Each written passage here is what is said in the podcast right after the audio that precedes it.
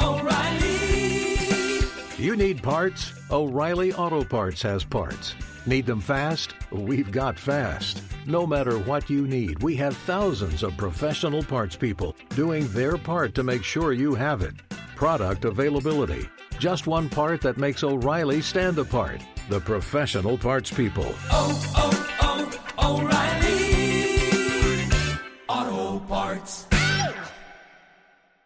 Being a chef means keeping your cool in the kitchen. And with Resi Priority Notify and Global Dining Access through my Amex Platinum card...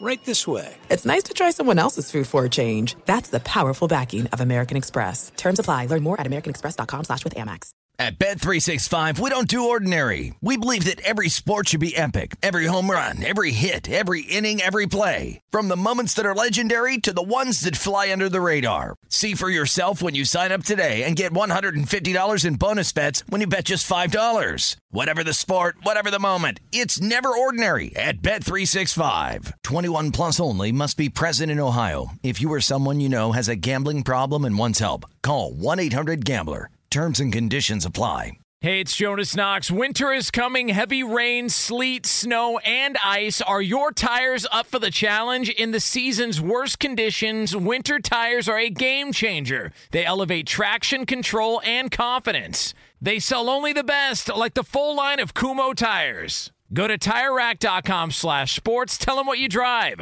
Your tires will ship fast and free to your one of over 10,000 recommended installers. TireRack.com, the way tire buying should be. You're listening to Fox Sports Radio. Live from the Geico Outkick Studios. Great news. There's a quick way you could save money. Switch to Geico. Go to geico.com, and in 15 minutes, you could save 15% or more on car insurance. Visit geico.com for a free rate quote. As well, Duralast batteries designed to stand up to even the most extreme weather conditions. They're built with patented technology to reduce damage due to vibration and deliver the most power during startup. They're proven tough and sold only at AutoZone. Get in the zone, AutoZone. We are in the zone here Tuesday, a couple of days before Thanksgiving. And guess what? We had a pretty fantastic NFL game last night on Monday Night Football. This felt like a contest between the Atlanta Falcons and the Seattle Seahawks that was already a playoff game, even though we just completed Week 10 of the NFL season. The NFC is going to have a ton of highly competitive teams fighting tooth and nail in the final 6 weeks of the regular season to advance to the playoffs. And I think there's probably a decent chance that an NFC team that's good enough to get on a run in the playoffs is going to get left out. Now, that's the exact opposite as the AFC, where the AFC right now, there's only 5 teams with winning records. Right now in the NFC, there are 8 teams that I think it's fair to say are potentially really good. Last night, both of those teams are potentially really good. The Atlanta Falcons got the win, and what's amazing is last year at this exact moment, the Atlanta Falcons were 6-4, and then they won their final 6 games of the regular season and got on a hot streak. Can that happen again? Right now, if the season ended today, the Atlanta Falcons would have just advanced to the playoffs with that win over the Seattle Seahawks on the road. Now, Seattle, where they used to never lose, where it used to be impossible to beat them, has now lost a couple of games in a row, and so you factor that in, and we're talking about a fairly significant situation here for the Atlanta Falcons and the Seattle Seahawks. So, Atlanta, here's what your 6 teams in the NFC would look like right now. Obviously, the Eagles would be your 1 seed, the Vikings your 2, the Saints, your 3. The Rams in the 4 spot. Carolina Panthers in the 5. And the Atlanta Falcons in the 6. Winning the tiebreak at 6-4 over the Detroit Lions and the Seattle Seahawks. So, when you break down the rest of the Atlanta Falcons' schedule, can they get hot here? I think it's very likely they beat the Bucs next weekend. Then they have a massive game where the Vikings come to town. Then they get the Saints. Then they get the Bucs again. Then they get the Saints. And then they finish with the Panthers. I mean, this is going to be a real battle royale down the stretch in the NFC South, where you finish with 3 straight NFC South games, and 4 of the final 6 are against the NFC South. Now, to the Falcons' good fortune, two of those games are against the Bucs, and theoretically that's going to be Ryan Fitzpatrick on the helming up the Bucs. So they need to win both of those games. And then they get the Panthers to finish off the season. I think there's a good chance that that is a division-determining outcome. Meanwhile, I think it's not too soon to ask the question, are the Seahawks in trouble? Are the Seahawks and Russell Wilson, given their injuries, given their kind of collapse on the defensive side of the ball, Russell Wilson is trying to do everything for this team. I don't know. I don't know whether he has got enough to get this team into the playoffs because the conclusion of their schedule is really pretty tough. I mean, they got 6 games left. The 49ers they should handle with ease, obviously, next weekend. But then, you know, look, they got to go on. They got to play the Eagles. They got to play the Jags. They got to play the Rams. They got to play the Cowboys. I mean, that's not an easy schedule. If I were predicting right now, I would say the Seahawks are going to miss the playoffs, and that would have been a pretty bold prediction coming into this season. Now, maybe the Rams are going to fall apart a little bit too because the Rams have a brutally difficult final 6 games as well. So maybe the Seahawks can make a run and end up winning the NFC West. But, man, what a collection of teams coming down the stretch as you try and project who exactly is going to be among this crew in the NFC. Somebody who's really good is going to get left out. It's a shame, frankly, that we couldn't take a couple of the NFC teams and flip them over and let them play in the AFC playoffs, because I think that's the kind of situation that we're set up for. Appreciate all of you joining us here on a spectacular Tuesday, holiday shortened week for many of you. We've got a loaded show for you. We're going to talk to Alex Marvez about all things NFL coming up here in the next segment. In hour 2, I'm going to try to make sense of the existing insanity that is the college football playoff picture.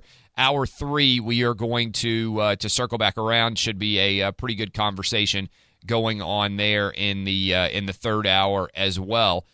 So a lot coming on the show in general, and I appreciate all of you coming and hanging out with us on this Thursday. Other thing you should know is we will get into the LeVar Ball interview on CNN, which was just as ridiculous as you would anticipate a LeVar Ball interview on CNN being. But Monday Night Football now in the books. We've got a lot of college football and NFL kicking off early this week, so we'll start to break that down for you as we get into hour 3 as well. And in general, just should be a pretty outstanding show, and I appreciate all of you joining us here. Want to remind you, as always, go download the show on podcast. If you miss any of our segments, if you miss any of our interviews, millions of you now going in and downloading the Outkick podcast, and we appreciate all the support there. And I am down in Naples, Florida for the holiday weekend. Should be pretty awesome. I appreciate the crew down here hosting me in studio here in Naples. But loaded show coming up for you. I appreciate all of you guys for coming and hanging with us. Again, massive win for the Atlanta Falcons. And the Falcons, I think, now in great shape. We'll see what happens with who is going to get left out. I think this, if you break it down, I think the Seahawks are likely, unless they can catch the Rams, and they're one game back now, unless they can catch the Rams down the stretch, I think the Seattle Seahawks and Russell Wilson likely to miss the playoffs based on what the NFC playoff picture looks like right now. So we'll discuss more of that up ahead. But in the meantime, Alex Marvez and everything to do with the NFL will be our breakdown here. We will discuss every team, the playoff picture, all the massive controversies, and more. It's Alex Marvez up next here on Outkick the Coverage on Fox Sports Radio. What does it mean when Geico says just 15 minutes could save you 15% or more on car insurance? It means you probably should have gone to geico.com 15 minutes ago. This NFL discussion with Alex Marvez brought to you by our friends at TrueCar. With TrueCar, you can find out what other people in your area paid for the same car you're looking for, new or used. Visit TrueCar to enjoy a more confident car buying experience. Alex Marvez with us now. Alex, how bad is the AFC? Horrendously bad. And it starts at the quarterback position. That's the thing about it. You know, I had a story about this last week at sportingnews.com. 6 teams entered last weekend in the AFC with winning records. That was it. And it's actually completing the worst 3-year stretch for the AFC through Week 10 of teams that had winning records. And so much of it stems from injuries at the quarterback position, backups playing poorly at the quarterback position. It's like a cycle right now. The NFC has that juice. But you know what's so weird about this? The AFC has won 3 of the past 4 Super Bowls. And honestly, I mean, you got to figure the New England Patriots would be the favorite if they played the Philadelphia Eagles today because of their body of work. So it's the Patriots carrying the entire conference, and maybe the Steelers can get into this mix at some point. You know, they play the Patriots in Week 15. That's a game that's going to go a long way toward determining home field advantage through the postseason. But New England is still the juice in this conference. There's no doubt about that, and there's actually only 5 teams with winning records now in the AFC, The Baltimore Ravens are right now slotted in at the 6th spot at 5-5. Buffalo making a disastrous decision to go with Nathan Peterman. What can you tell us about the teams that are outside the mix? Is there anybody right now that has a losing record that you think could get hot and win? Because at this point, it's crazy. You'd need to win 5 out of 6 just to finish with a winning record if you're in these positions of these 4 and 6 teams. Is there anybody that can do that? The Los Angeles Chargers. I mean, you know, when you look at them, they play Dallas on Thanksgiving Day. And listen, how motivated are these Cowboys going to be? They already look like they're waving the white flag, right? Just from a physical standpoint, they've lost so many people. And Dak Prescott, listen, he's got to try to pass when you got Joey Bosa and Melvin Ingram coming at him. I think this is a terrible matchup for the Dallas Cowboys on Thanksgiving Day, and I think it drops the Cowboys to 5-6, moves the Chargers up a notch, and I don't know where things have gone in Kansas City. You know, it's amazing how quickly they started, and then just I think teams caught up with some of the gimmick stuff that they were doing on offense. Alex Smith went back to being the old Alex Smith, and this defense, that's really the big thing about this as well. And I know, you know, they only gave up 12 points, and they still lose to the New York Giants, but it's just not a very good defense. It isn't up to the Chief standards, and a lot of that, quite honestly, the injuries at the outside linebacker position. You know, they can't get pass rush with just Justin Houston. They need some Dee Ford. They need some Tamba Hali. Both these guys are out. The secondary is pretty shaky. Derek Johnson's lost a step. I mean, and it's just not the same type of Chief squad. So I think the Chargers actually won that may get hot. If they don't charger themselves, so to speak, they could be in the mix to win the AFC West. Now, as far as a Super Bowl team, I'm not buying any of that or anything, but I will tell you this, though, in a lousy division right now, we see what's going on in Denver, how they lose to Cincinnati, and what's going on with the Oakland Raiders and how they've lost their mojo. Why not the Chargers? We talked a lot about this on Monday's show. To me, Marshawn Lynch taking a knee, or basically sitting down for the American National Anthem and then standing for the Mexican National Anthem, was a different level, different caliber of disrespect. Because if you're concerned about the issues that you claim to be concerned about in America, how in the world can you be okay with them in Mexico when Mexico is worse in all those respects than the United States is from a statistical measure? What in the world's going on with Marshawn Lynch? Did he have any idea what he was doing? What was his thought process to the extent you can analyze it?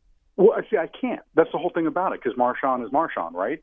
And I can't tell you. Maybe he's going to go get Mexican citizenship. I don't know. I mean, this guy is that offbeat. And, you know, it's interesting because President Trump in his tweet, he goes after Marshawn Lynch, slow-hanging fruit, and I get all that. But, you know, there were players that also took a knee in London during the playing of the American. Yeah, and I ripped those guys too, but at least London has a pretty good international human rights law record, right? It's not as if England has this long history of issues that Mexico has. So, I mean, look, I understand. To me, it's hypocritical to sit for the national anthem in America and stand for the national anthem in Mexico. I think there's a big seismic difference between the United States and Mexico when it comes to human rights violations.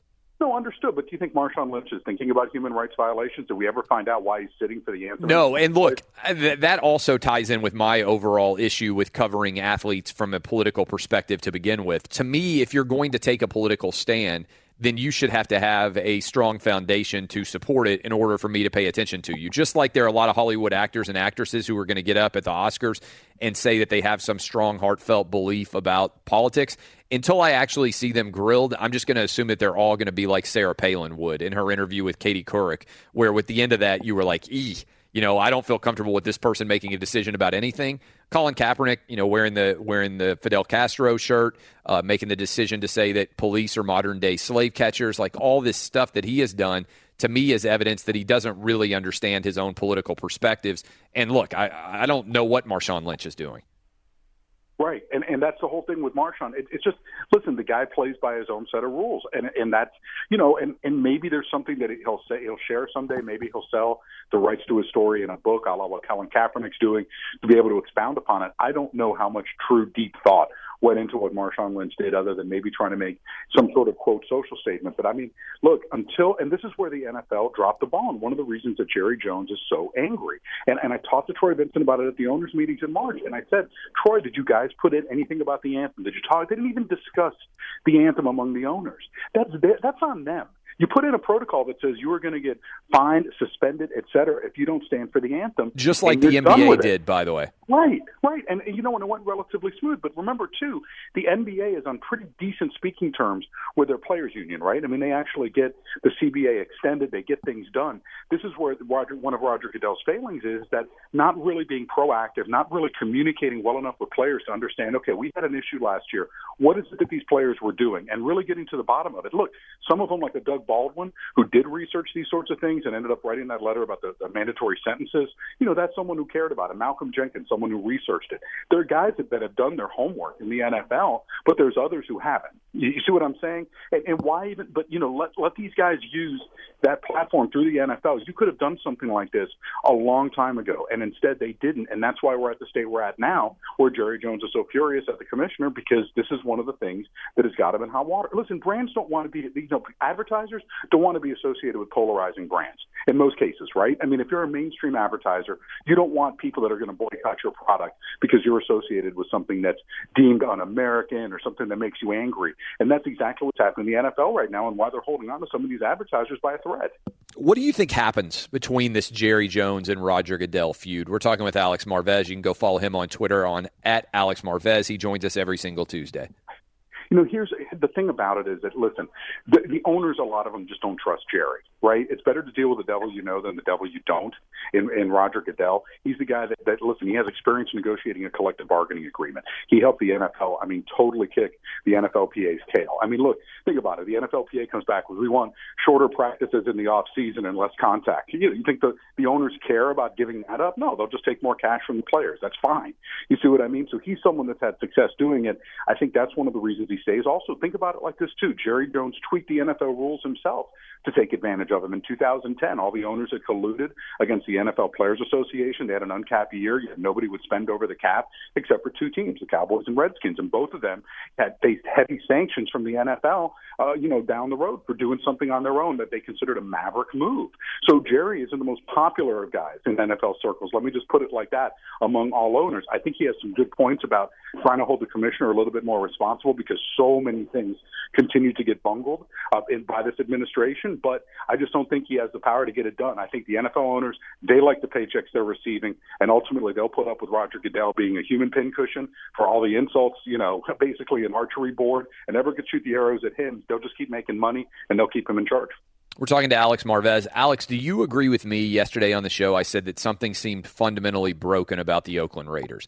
And the reason why I said that was, I said I watched that game against the Patriots. It's one thing to lose to New England. It's another thing in a game that you know you have to win because of the hole you dug for yourself, and you show up with that kind of performance. Is it fair to say something's broken? You know, it's interesting. It's a bad matchup every time Jack Del Rio faces Bill Belichick. I'm not sure if you know this, but I believe Belichick 9-1 all time against Jack Del Rio as a head coach. I mean, he just carves up that defense. He knows basically he's 2 steps ahead of Jack. You know, Belichick is ahead of most, but he's really ahead of the Raiders. And on offense, they've lost something. Too many drop passes. They can't get into a rhythm. I think maybe they overestimated Todd Downing as offensive coordinator. Clearly, he's had a rough first year on the job. They let Bill Musgrave go. You know, they were afraid to lose Todd to another team as an OC, so they decided to promote him, let Bill walk out the door to the Denver Broncos as their quarterback's coach. I know that's not going too well for him, but the point is, this is almost the same exact group that had that mojo last year. The defense, though, needed some upgrading. They didn't get it. I mean, and the secondary is bad. And, you know, it's funny how, you know, Reggie McKenzie can go from being a genius to someone now who's like, what is it that you're doing? And you have to wonder, too, did a little bit of complacency set in once everyone was given contract extensions after last year? Maybe the Raiders thought they had won their own Super Bowl because they became credible again, and maybe, just maybe, a little bit of that complacency, you know, settled into that franchise. Alex, we talked about how bad the AFC is. The NFC's got a lot of teams that have a chance to advance to the Super Bowl, I think. The top three right now, the Eagles, the Vikings, and the Saints. Which of those three do you believe in the most? I believe in the Saints the most because of a quarterback who has been there and done that, and they're very balanced on running the football. The Eagles, I mean, if Carson Wentz had a 4-interception game, would we be shocked? I wouldn't. It's his second NFL season, so I think I put those two, and then Minnesota.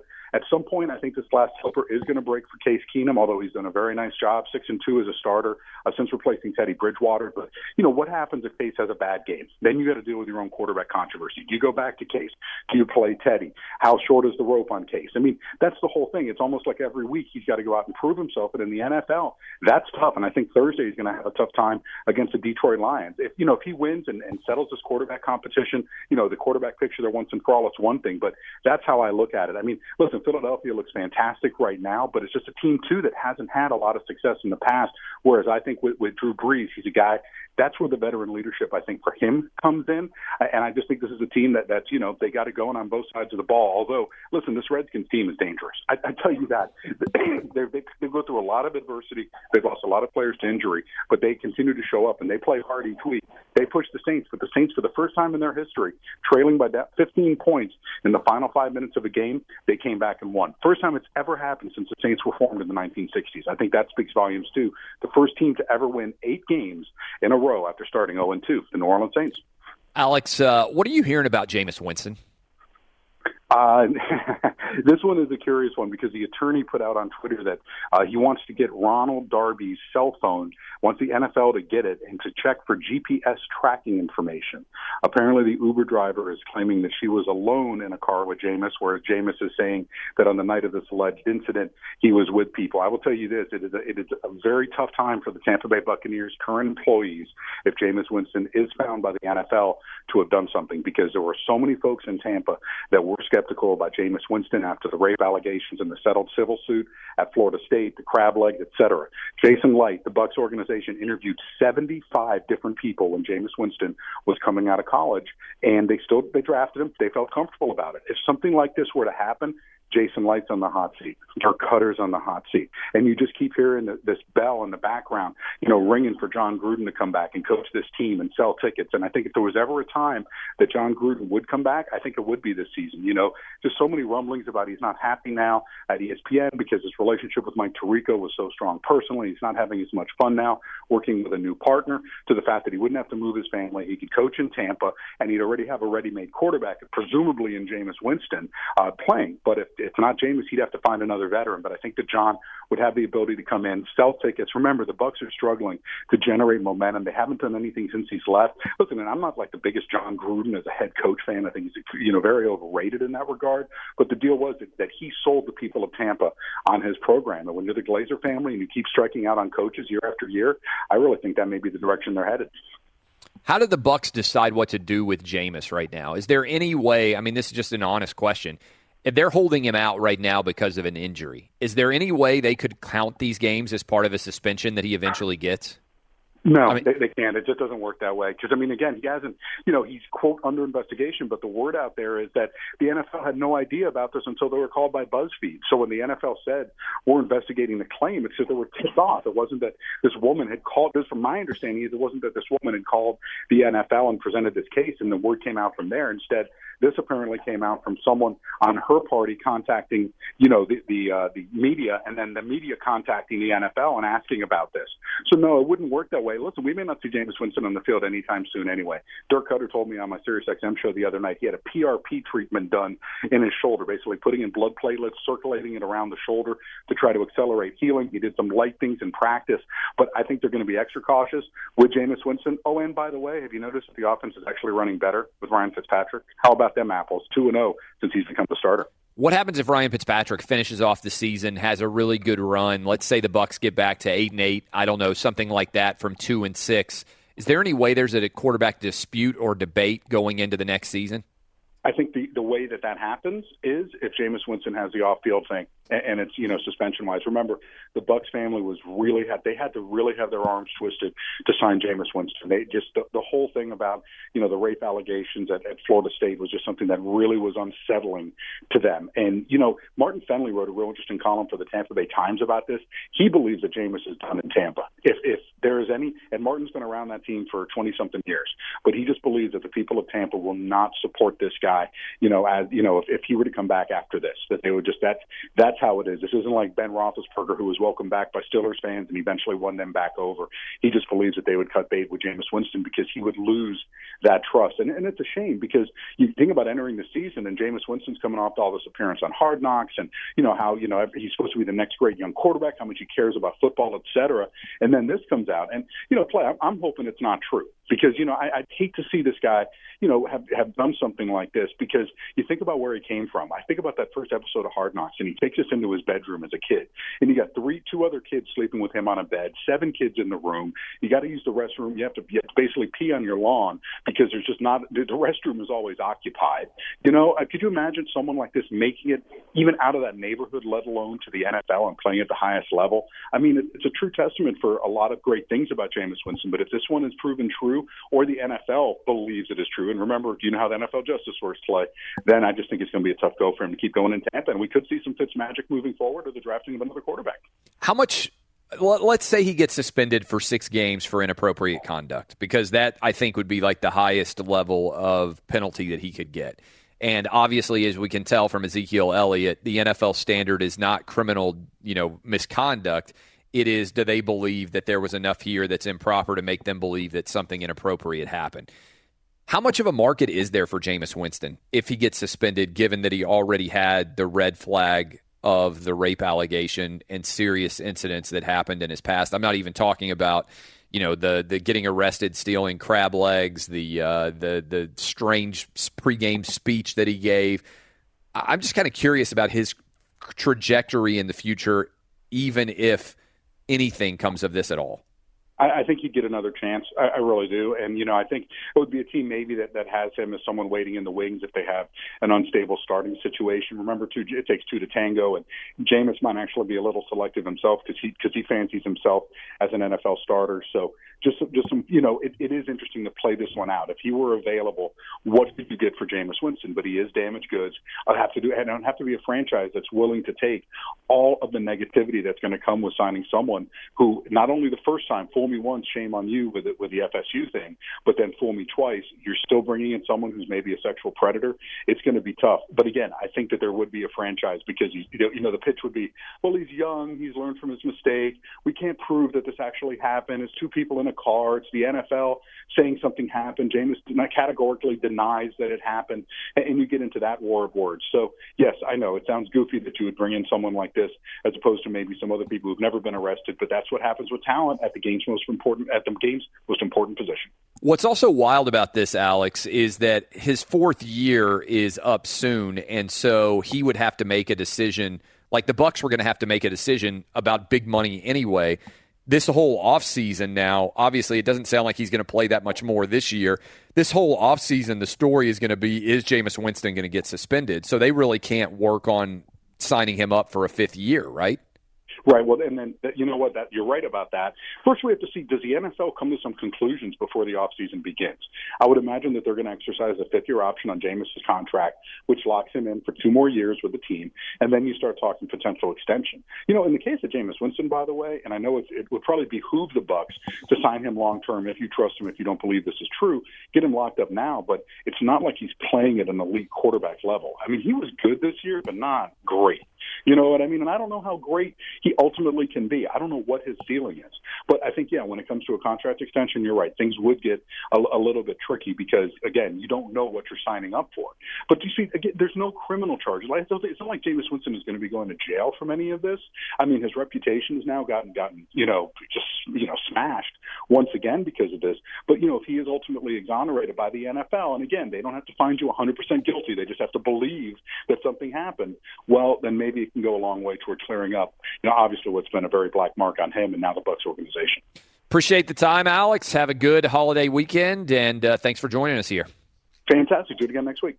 That's Alex Marvez. He's brought to you by TrueCar. With TrueCar, you can find out what other people in your area paid for the same car you're looking for, new or used. Visit TrueCar to enjoy a more confident car buying experience. Bring in my guy, Eddie Garcia, now. Find out what's shaking in the world of sports. Well, Clay, of course, we start with Monday Night Football in Seattle, where the Falcons hold off the Seahawks for a 34-31 victory. Atlanta's now 6-4 on the year. Quarterback Matt Ryan had a couple of touchdown passes in the win. For Seattle, they dropped to 6-4. They missed on a fake field goal to end the second half, and then missed a 52-yard field goal that would have tied the game with 7 seconds to go. In NFL news, Steelers right tackle Marcus Gilbert's been suspended for 4 games for violating the NFL's policy on performance-enhancing drugs. Broncos fired their offensive coordinator Mike McCoy and have turned the play-calling duties over to quarterbacks coach Bill Musgrave. And, Clay, it's time for our Geico Play of the Day. Now it's Kyrie spinning away from Yogi Ferrell. Has it on a string. Kyrie backs him down to the mid-block. Turns, scoops it up and in. Scored in the foul. A spectacular night for Kyrie. Start to finish. 2 of Kyrie Irving's 47 points. That's from WBZ 98.5 in the Sports Hub and the Celtics Radio Network. Celtics won their 16th game in a row with a 110-102 overtime victory in Dallas over the Mavericks. That was your Play of the Day, brought to you by Geico. Good stuff, Eddie. We're coming to you live from the Geico Outkick Studios. What does it mean when Geico says just 15 minutes could save you 15% or more on car insurance? It means you probably should have gone to geico.com 15 minutes ago. As well, get in your zone with great value offers and free services that help your vehicle deliver its best performance. AutoZone has everything to get you what you need. Get in the zone, AutoZone. Speaking of in the zone, this is not going to shock a lot of you, but CNN, a network that banned me from ever appearing because I used the word boobs on air, they had LeVar Ball on to talk about Donald Trump and his sons being rescued from Chinese prison. And it went about as absurdly as you can possibly imagine in a long, rambling, 23-minute interview that featured a panel breakdown afterwards analyzing the LeVar Ball interview. CNN, which banned me for saying boobs, now makes a living putting boobs on the air. We'll talk about it next with all the best clips. This is Outkick, the coverage. Great news. Quick way you could save money. Switch to Geico. Go to geico.com, and in 15 minutes, you could save 15% or more on car insurance. As well, with TrueCar, you can find out what other people in your area paid for the same car you're looking for, and on average, save over $3,000 off MSRP. Whether you're looking for a new or used car, visit TrueCar to enjoy a more confident car buying experience. Last night, LeVar Ball went on CNN. CNN is the same network that banned me. I'm not kidding about this. They banned me for saying I believe in the First Amendment and boobs on their air. I'm not joking. This is a real thing. CNN News Network banned me for saying that I believe in the First Amendment and boobs. Yet they decided to have a boob on their show last night, LeVar Ball, to talk about why he won't thank Donald Trump. This was a 23-minute interview that featured a panel breakdown of the LeVar Ball interview immediately thereafter. And we have distilled that 23-minute interview into 1 minute and 45 minutes of the, quote, highlights of this incredible interview that has advanced the news-gathering organization known as CNN far and above anything we've ever seen before. If this isn't Pulitzer-winning material, I don't know what is. It's LeVar Ball last night on CNN. Okay. So the president, what did he do for my son? The president says that he spoke to the Chinese president. He says that the boys were informed that the involvement of the president of the United States mattered, and that then he wanted some thanks. And instead, you said, "Who? What was he, Trump, over there for? Don't tell me nothing." He wanted some thanks. Everybody wants to make it seem like he helped me out. I mean, you're trying to make it sound like that. I'm just saying. That's what you said. I didn't meet Winnie face to face. I know exactly what I said, but you buffing it up like you said that you don't want to say thank you to nobody. No, come meet me like a man, shake my hand, and tell me what you've done for me. I was trying to say it much more evenly than that. He says he helped get them out of China. Okay, if he paid for the money to put up whatever we needed to do, then I would say thank you. Did he do that? So that's the bar. If he doesn't put up bail for the boys, then he doesn't deserve thanks? Come on. No, it's not if he didn't put up bail. He said he helped. How'd he help? If he helped, I would say thank you. Do you think the president helped? Do I think the president helped? Yes. I don't know.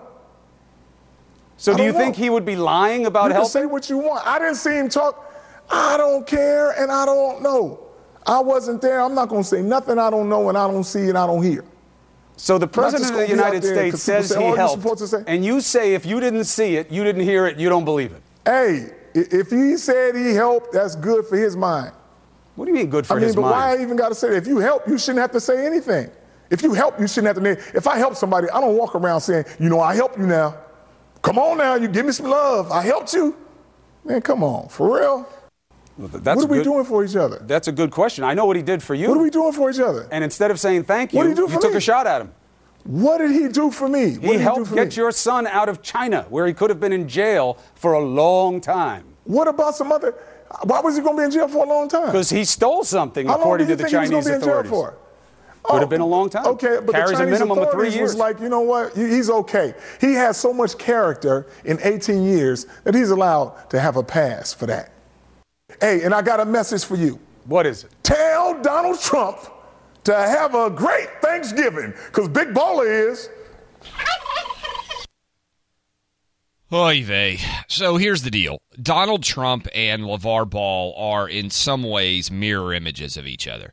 It doesn't matter what the news is. If it doesn't reflect what they want the news to be, they're not going to acknowledge it. I don't understand why, if your son was arrested for shoplifting in China, you would turn this into a story where you refuse to thank the president for his involvement. If my son, as a dad, as a reasonable person, if my son was dumb enough to get arrested for shoplifting in China as a grown adult, and he was facing any kind of Chinese punishment, and the president did anything at all to potentially help my children, I would thank him. Now, you can argue, why does the president need to be thanked? All those things are perfectly fine. The LeVar Ball, LiAngelo Ball thanked him. So did the two other players. But to me, this is CNN using LeVar Ball to get attention and ratings. And look, we're talking about it, so it's working. I mean, look, let's be honest. But in general, this is just a ridiculous story. I think, again, I've made this argument for a long time. To me, LeVar Ball and Donald Trump are in many ways very similar. They're great at getting attention. They go on the newscast to say whatever they want. They refuse to acknowledge stories that don't confirm their worldview. I think, look, I mean, if you were assessing blame here, I think this is like 99.9% LeVar Ball. All he had to do was say thanks to the president, and this is a non-story. But he's good at getting attention. I'll give him credit. He's great at self-promoting. And I just find it maybe the most ironic aspect of this entire story that CNN won't put me on because I said I love the First Amendment and boobs. I'm literally banned from the network. And they did a 23-minute interview with LeVar Ball and also featured a panel discussion analyzing that interview. The news, here's what you need to know. The news is not the news. Okay, I don't know when exactly it happened, but the news is entertainment. And so everybody out there trying to say, oh, we're holding ourselves up to such high bastions of journalistic integrity, that's all gone. CNN, Fox News, MSNBC, whatever you watch when it comes to news, it's not designed to inform you anymore. It's designed to make money. And I'm sure that the ratings were decent for the LeVar Ball interview. The challenge is it's not in any way advancing any kind of newsworthy aspect of this story. Look, the news exists to make money. Once you understand that the news exists to make money, then any kind of expectation, I think, in your mind that the news is going to be fair or that it's going to be impartial or that it's going to be intelligent should be out the window. That should be how you operate in general. Let's bring in the crew and see what they thought of this LeVar Ball interview. Jason Martin, your thoughts. Is this a journalistic high end? This is like Walter Cronkite? No, this is a non-story. I actually agree with Steve Kerr. I kind of would be pretty happy if both parties in this situation would stay quiet to some extent. But just listening to LeVar Ball and watching him during this interview, you could just see dollar signs in his eyes. This was a way for him to stay relevant, to get relevance on a new stage, because the news media was going to slurp this up because it had to do with Donald Trump. They know that that's going to drive ratings, so that's going to make it a lot easier for them to go here. And then he was so combative in on every question, trying to fire back, trying to play the victim, which is just utterly absurd. I don't like, and I haven't liked from the beginning, that Trump came out and said, I wonder if they're going to thank me, because I hate that guy. I hate the guy that does something because he's hoping for that in return. But at the same time, LeVar Ball probably should have done it either way, but this was a real easy way for LeVar Ball to be in front of our faces during this holiday week when we should be thinking about a lot of other things in this world than him and his situation. So the whole thing to me was just an example of how to sensationalize a complete non-story to try and fill time and to try and be more exciting than actually just being objective about what's happening in the world. Guys in L.A., your thoughts on the – we have a panel discussion now about the panel discussion about the panel discussion.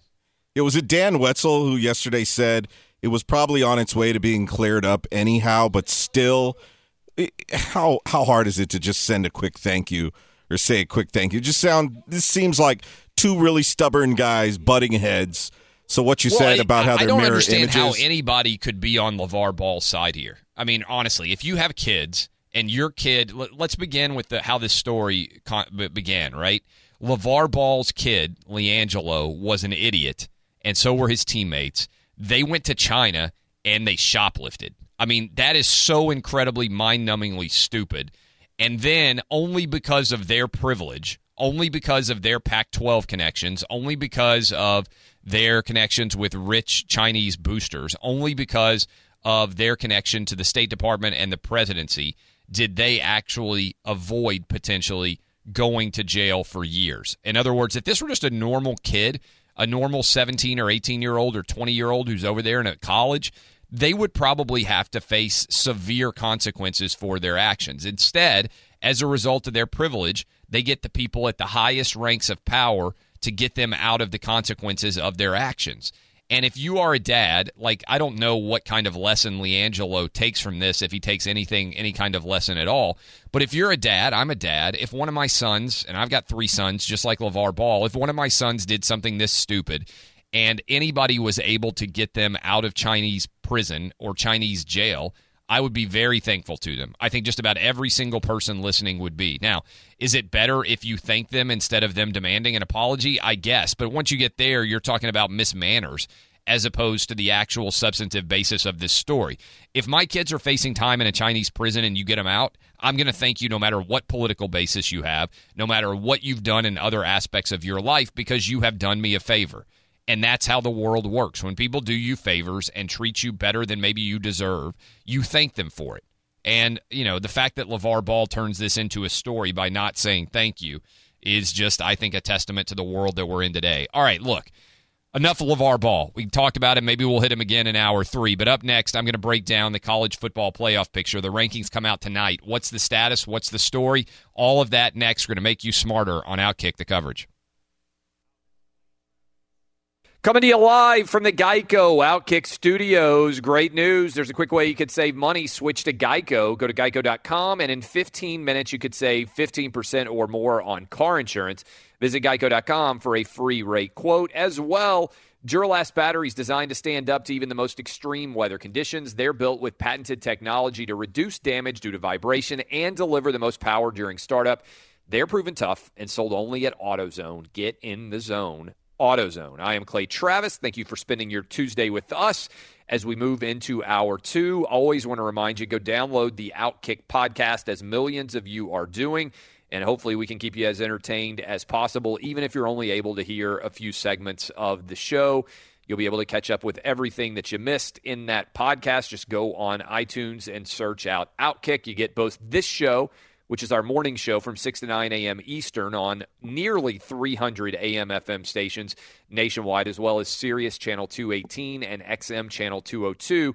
Plus, you get an afternoon show that I do on Facebook and Periscope that also turns into a podcast, Outkick the Coverage. No FCC restrictions. We do that every day about 3 Eastern, and you guys can come hang out there as well. Well, it being Tuesday, it's another day when the college football playoff rankings come out. And we've got an incredible week of college football that's coming up to conclude the regular season. We got Alabama going on the road against Auburn. We've got Clemson going on the road against South Carolina. We have got what usually used to be a good game, Florida State. We got Kentucky. We got Louisville. We've got all of these kind of internecine, awful, incestuous in-state rivalry games that are taking place today, this weekend. And many of them, starting on Thursday, will have a substantial impact in who ends up playing for the college football championship in the playoff. And so last week, I kind of ran through all the different teams that were still in the mix potentially to make the playoff. And I got to be honest with you, I got it wrong a little bit in that I don't think I was expansive enough to include all the teams that had a remote chance of making the playoff. And so tonight you're going to hear a lot about the teams that are in the top four, a lot about the teams in the top six. I have done an exhaustive study as we finish up the regular season and then include also the conference title games. And I believe there are 11 teams that still have a heartbeat in some form or fashion to make the college football playoff. So I thought that I would run through that entire picture for you right now to give you a tutorial. If you're a college football fan, you're going to love it. If you're not a college football fan, then frankly, I think you're wasting your life, because on a week-to-week basis, college football games, I believe, are more entertaining as a whole than the NFL team games are as a whole. And that's not just because I'm a college football fan. I love the NFL too. I love football probably as much as just about everybody out there who's listening right now. It's my favorite sport. I actually like college more than the NFL, but they're 1-2 for me. But this college football playoff, if you remember when we went to a playoff 3 years ago, it's now been 3 years. We're going into the fourth year of the college football playoff. A lot of the old fuddy-duddy crowd out there said, oh, man, once we go to the college football playoff, people are going to be upset. It's not going to be as entertaining. You're not going to have as powerful or positive of an overall landscape of college football. You're going to ruin the regular season. Well, you're totally wrong. It's one of the dumbest arguments that's ever been made in the history of sports. And so as we come up on the fourth year of the college football playoff, this thing is a resounding success. It's leading to record ratings for the big games. And like I said, even in entering the final week of the regular season, there are still 11 teams with a playoff heartbeat. So I'm going to start with the conference that has the most teams alive, and I'm going to break down each of their chances. Eventually, I'm going to bring in my guy, Jason Martin, say, was I too complicated? Did you follow this? Let me know. Okay, let's start here. SEC. There are three teams still alive for the college football playoff in the SEC. Alabama, Auburn, and Georgia. Alabama and Auburn obviously play this weekend. I'm going to break down each of those three teams for you. If Alabama wins against Auburn and then beats Georgia, Alabama will be in as the overall number 1 seed in the college football playoff, and everyone else in the SEC will be eliminated. That's the easiest possible outcome. Alabama beats Auburn on Saturday.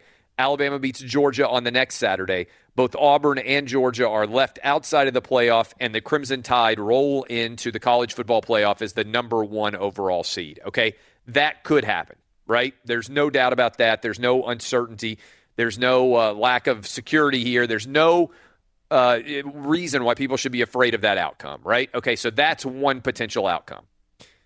If Auburn beats Alabama, then Auburn then has to also go to Atlanta and beat Georgia. If Auburn beats Alabama and Auburn beats Georgia, then Auburn will be into the college football playoff, no uncertainty. And Alabama at 11-1 would still have a chance as a one-loss team, depending on how the rest of the playoff shook out, to also make the playoffs. So there's a possibility that if Auburn beats Alabama, there's still two SEC teams alive.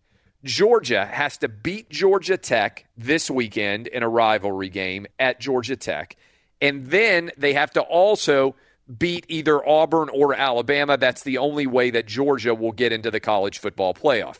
If 12-1 Georgia beats 12-1 Alabama, then I think there's a pretty good chance that 12-1 Alabama would also make the playoff alongside 12-1 Georgia, who would have to win the SEC championship.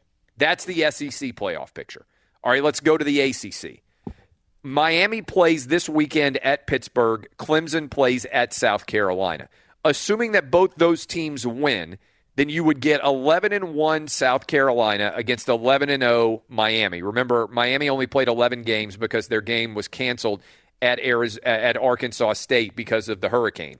Whoever wins that game would 100% be in the playoff. If Clemson loses, then Clemson probably is out of the running for the playoff. I say probably because there's still a lot of different outcomes and craziness that could happen. If Miami goes 12-0, they're in and there's no doubt. If Clemson wins and goes 12-1, Clemson is in. So whoever wins the ACC title in the event that 11-1 Clemson plays 11-0 Miami is going to be in the playoff. But if Miami loses a close game against Clemson, I actually think there's a decent chance that 11-1 Miami could get in as well. Okay, that's the ACC playoff picture. Still two teams alive. That's five of the 11 teams are alive. Three in the ACC, in the SEC, two in the ACC. How about the Big 12? Technically, there's still two teams alive. Oklahoma is the favorite. They should beat West Virginia this weekend and advance to the Big 12 title game at 11-1, where they are likely to meet TCU. What would happen if TCU, who is right now needs to finish 10-2 to finish second overall in the Big 12, were to upset Oklahoma? First of all, this is the argument I made against the Big 12 ever having a title game. I said, guys, there's no reason for the Big 12 to need a title game because it's just as likely to knock a team out of the playoff as it is get a team into the playoff. And that's exactly what we could see here. West Virginia quarterback Will Grier is not slated to play. Oklahoma is a 3-touchdown favorite over West Virginia. They're playing in Norman. It would be a tremendous upset for Oklahoma to lose this game. If Oklahoma finishes 11-1, then they would theoretically be in great shape. But if they lose the Big 12 title game, they might fall out of the playoff and cost the Big 12 a spot. There's an outside chance that 11-2 TCU could still get into the playoff as well. So that's the Big 12 title picture. The Big 10 title picture. Wisconsin got a decent win over the highly overrated Jim Harbaugh at Michigan. Wisconsin is now 11-0. They play Minnesota. They should run roughshod over Minnesota and be 12-0. Ohio State plays against Michigan. They have to beat Michigan on the road. They're favored by around 2 touchdowns. And they then would have to beat Wisconsin. 13-0 Wisconsin is into the playoff, no doubt. If Wisconsin loses to Ohio State and loses the Big Ten title, and by the way, Ohio State would be a pretty substantial favorite in this game, probably around a 9 or 10-point favorite, I think, honestly. If that happened that Ohio State beat Wisconsin, then Ohio State would need several things to happen to be able to make the playoff. They would need Alabama to win out. They would probably need Miami to win out. And they probably would need Oklahoma to win out as well. If all three of those things happen, then Ohio State at 11-2 might still be the best of the remaining title teams. So that is the Big Ten playoff picture. Now, the Pac-12 needs a lot of help. But in theory, USC, which has now finished their season at 10-2 and gotten Jim Mora fired, and the Trojans could either play against Stanford or Washington State, because Washington has been eliminated. Stanford's Pac-12 season is finished. They have the tiebreak over Washington. So if Washington State upsets Washington, then they upset USC, then theoretically Washington State could still be alive. They are the least likely of the 11 potential playoff teams to still be in the running, because an 11-2 Washington State team could, on the very outside, find their way in if they beat Washington and USC to finish the season. USC is much more likely to finish 11-2. What would USC need to make the playoff? I'll tell you. First of all, they need to root for Alabama to eliminate Auburn and Georgia and finish 13-0. Then, honestly, I think they need to root for Miami to eliminate Clemson and finish 11-0. And, frankly, I think they need a little bit of craziness to happen. I think they need Michigan to beat Ohio State and then Ohio State to come back and beat Wisconsin, which would probably knock the Big Ten out of the playoff picture and open up a spot for another conference champ there. Then whatever happens in the Big 12, you get Oklahoma in, and the best two-loss champion that could be remaining would be 11-2 USC. Now, I just ran through off the top of my head. I deserve a damn award for this. I just ran through the entire college football playoff picture for all 5 major conferences and told you the 11 teams that are still all at large and could hope to be a part of the four-team playoff. Did I do a decent job of that, or did I drive you completely insane? I'm not sure. We're going to go to break right now, and when we come back, I will ask Jason Martin whether or not I made any sense and whether he has any thoughts about those 11 teams and their chances to actually make the playoff. All of that and more on a beautiful Tuesday here in November as we inch closer and closer to Thanksgiving and potential bedlam in the college football national title picture. Your responses on Twitter, fire away at Clay Travis. You can let me know what you think about that breakdown, but I'll bring in Jason Martin and I'll ask him whether or not I made sense of the college football playoff picture. Up next, we will discuss. This is Outkick the Coverage on Fox Sports Radio. Great news. Quick way you could save money. Switch to Geico. Go to geico.com, and in 15 minutes, you could save 15% or more on car insurance. As well, with TrueCar, you can find out what other people in your area paid for the same car you're looking for, and on average, save over $3,000 off MSRP. Whether you're looking for a new or used car, visit TrueCar to enjoy a more confident car buying experience. This is a confident show. That was a confident breakdown of all of the craziness that could still exist. There are 11 teams still alive to make the college football playoff if you break them all down on an individual basis, now that we have finished the next to last weekend of college football and look forward to the final regular season weekend in advance of the conference title games. Jason Martin, did that make sense? Did you have any questions? Did you have any thoughts? I think I have finished and covered just about every possible outcome. And I say that because I can't tell you the number of people I have emailing me on a regular basis with just, it's amazing to me. And by the way, I love all your emails and all your feedback, but it'll just be like some guy I don't know, some stranger, and he just like sends me a series of hypotheticals. What happens if this game happens, and then this one happens, and then that happens? It's like a whole paragraph of craziness, and then he's like, then who are the four playoff teams? I'm like, I don't have time to just respond to on an individual basis for all that. So I am confident that I have hit all 11 teams and roughly what would need to happen for them to make the playoff picture. Did it make sense? It made as much sense as something that complicated can be. I mean, I took a lot of notes during that first segment because I knew that I wasn't going to remember everything that you said. And you went through the 11 teams. The one thing that I noticed, Notre Dame's done, right? There was no chance for them now? Notre Dame is dead. There is literally, in my opinion, no hypothetical way that Notre Dame can make the college football playoff. And let me tell you why. Because Notre Dame has lost to two teams that are currently ranked above them, Georgia and Miami. Even if Georgia lost out, frankly, which is not likely to happen, right?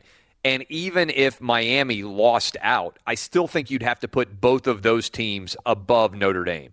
So I don't see any way that 10-2 Notre Dame, who has a big game to finish against Stanford, has any chance to make the playoff, just like I don't believe there's any way that Stanford, who frankly could make the college football playoff, right? I mean, the Pac-12 title game. I think that's very likely because I think Washington is going to beat Washington State, which would put Stanford in to play USC.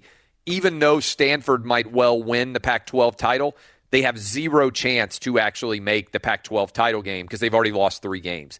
Even if they beat Notre Dame and even if they beat USC to end the season, they just have too many losses. A three-loss team is never going to play for the title. And so if you're a Stanford fan, if you're waking up early out there on the West Coast and you're like, you know what, we've had a pretty good year, I don't disagree with you.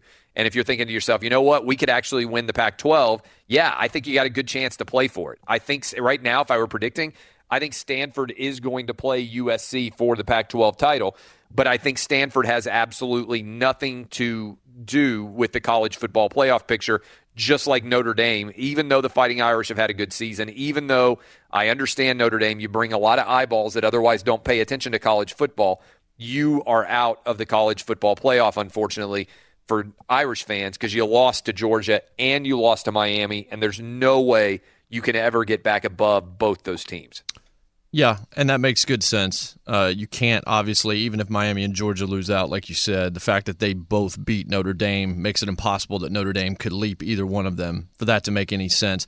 I look at it, and my big takeaway when you look at the 11 teams that you mentioned is I have seen this argument made. I've seen the argument that scarcity breeds competition and breeds drama, but too much scarcity doesn't make any logical sense. And we have made this point many times on this program that this should be an 8-team playoff. I know we don't have that right now, but you can't tell me that the Big Five, if you win the Big Five, one of the Big Five conferences, you don't deserve a chance to play in a playoff. There's a chance that potentially an undefeated Wisconsin team doesn't do enough, or they have to do so much to try and get in. I think 100%. I disagree with that. I think 100% chance. They definitely if Wisconsin is 13-0, they're in. Okay. I think it's impossible for them to miss it. Now, I agree with you. I like the idea of a 5-team conference title playoff. Here's what I would say if somebody out there were listening to us and they were saying, "Oh, you know what? I like the 4-team." What's the best argument they could make? The best argument they could make is, what if 3-loss Ohio State wins the Big Ten? What if 3-loss Stanford wins the Pac-12? What if 2-loss or 3-loss, frankly, TCU or Oklahoma State wins the Big 12? What if 2-loss Auburn wins the SEC? Well, see, that's the problem. Here's the problem. Here's the issue there. If you're going to do what we're suggesting and go to the 8-team playoff, I understand what your argument is there, but the answer there is to get rid of these nonsensical title games in these conferences. I agree with you on some level, but still, you would still have 3-loss teams. I guess that's true. Right? I mean, and then the challenge becomes, if you can't do away with the conference title games now because, frankly, I agree with you. I think they're oftentimes very useless, but they make so much money that at this point they're ingrained into the fabric of the overall college football ecosystem, so it's almost impossible to pull them out. So my concern about just awarding automatic conference championships is just this year. You could end up with 3-loss Stanford. You could end up with 3-loss Ohio State.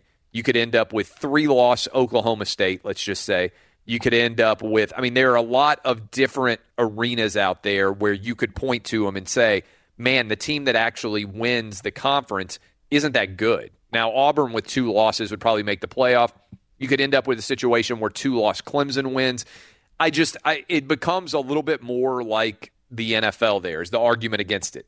It becomes a little bit more like the NFL, and so individual losses don't matter that much. Already, frankly, if Ohio State ends up playing for the championship, I have a legitimate problem with that because I think if you lose – by 31 points to a team like Iowa that is not very good, and you give up 55 points to them, to me, you don't deserve the right to play for a national championship because your performance in that game was so bad that if the regular season matters, it's not like that was their only loss.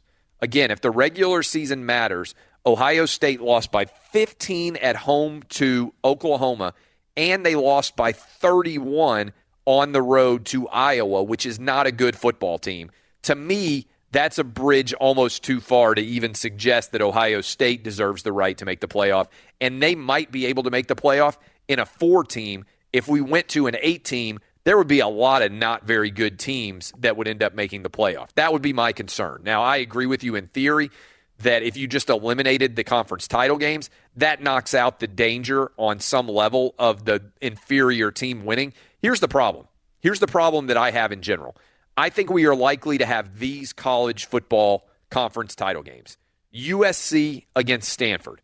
USC finished with fewer Pac-12 losses, and they already beat Stanford head-to-head.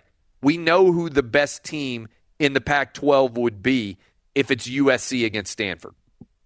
If it's Alabama, let's say if it's Auburn against Georgia, that game already happened. I already watched Auburn beat Georgia by 23 points 2 weeks ago. Why would I need to see a repetition of that game? It doesn't make any sense to me. If Wisconsin finishes 12-0 and Ohio State finishes 9-3, even if Wisconsin has played an inferior schedule, why would I need to see Wisconsin play a 3-loss maybe, and certainly 2-loss Ohio State team to figure out the champ? Why do I need to see a Big 12 rematch when I already know that Oklahoma was the best team for the entirety of the regular season? Why in the ACC, let's say that Clemson lost to South Carolina and Miami finished 11-0. Why does Miami need to go play Clemson when they were clearly the best team? I think that's kind of an interesting question. We'll dive back into this a little bit on the flip side, but let me bring in my guy, Eddie Garcia. Now find out what's trending, what's shaking in the world of sports. Take it away, Eddie. Well, let's start with Monday Night Football in Seattle, where the Falcons beat the Seahawks 34-31. Atlanta improves to 6-4. Matt Ryan had 2 touchdown passes in the win. Seattle drops to 6-4. They had a fake field goal that didn't convert at the end of the second half, and then missed a 52-yard field goal with 7 seconds to play that would have tied it. Atlanta right now is the final wildcard team in the NFC playoff picture. Seattle, along with Detroit, are the first 2 teams out. News from the NFL, where Buccaneers quarterback Jameis Winston is going to remain out of action for Week 12 because of his shoulder injury.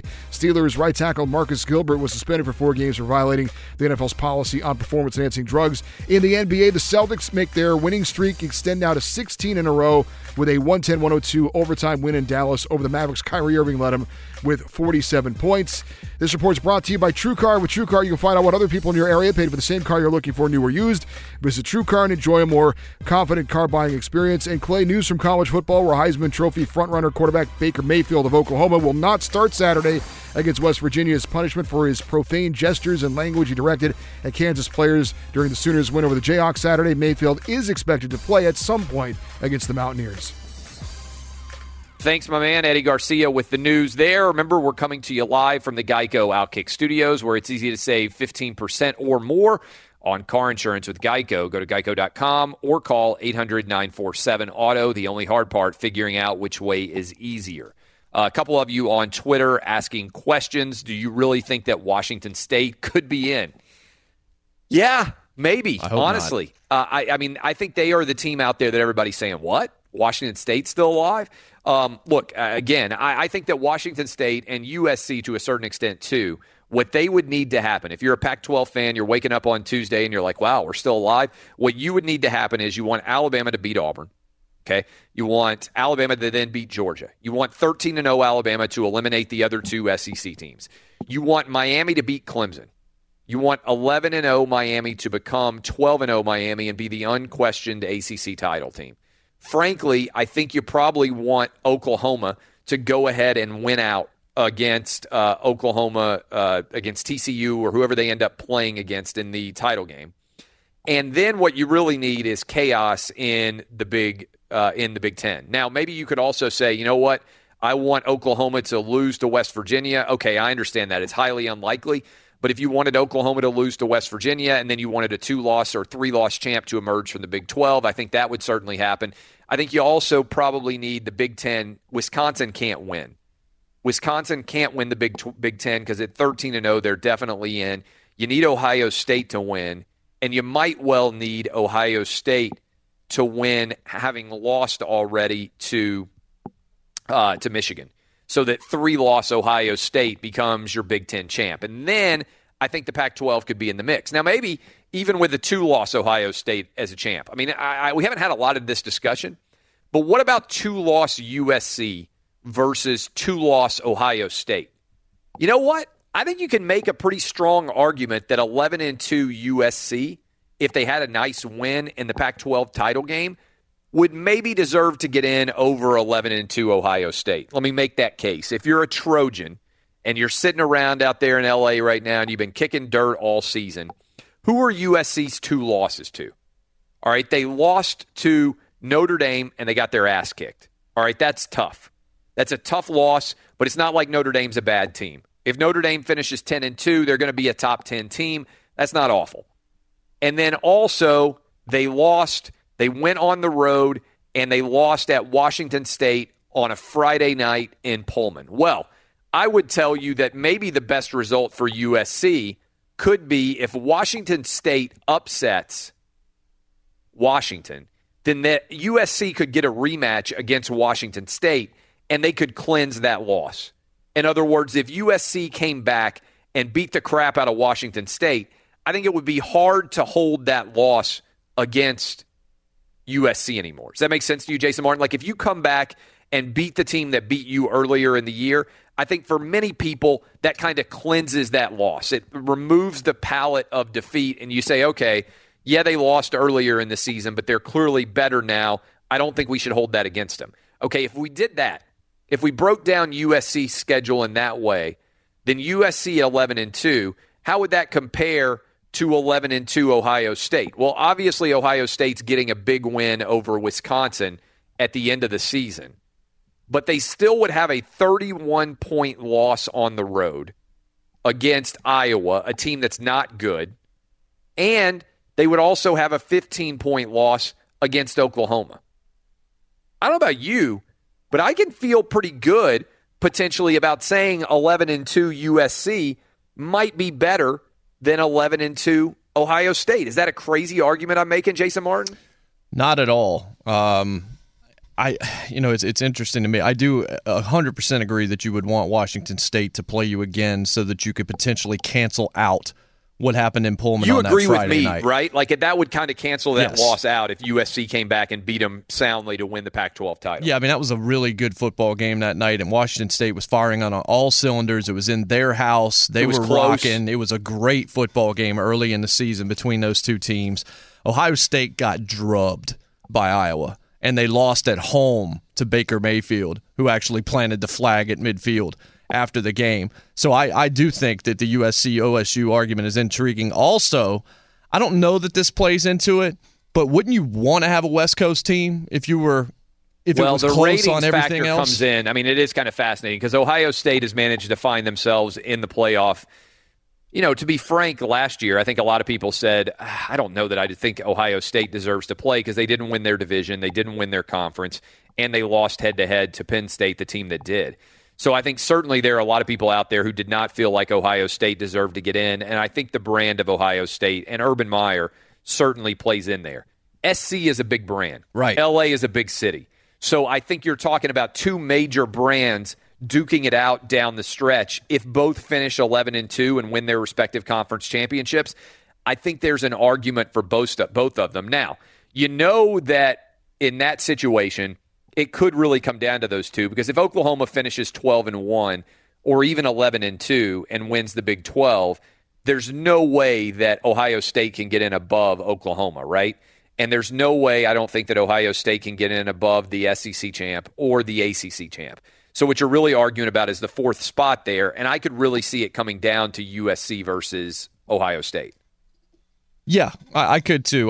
That's what I was thinking, is the idea of those two teams being such big brands. And if you're just looking for star power, there is star power to be found on both sides, but Sam Darnold's the biggest name of those two schools right now in terms of the way people will be paying attention to him as they look towards potentially the NFL draft.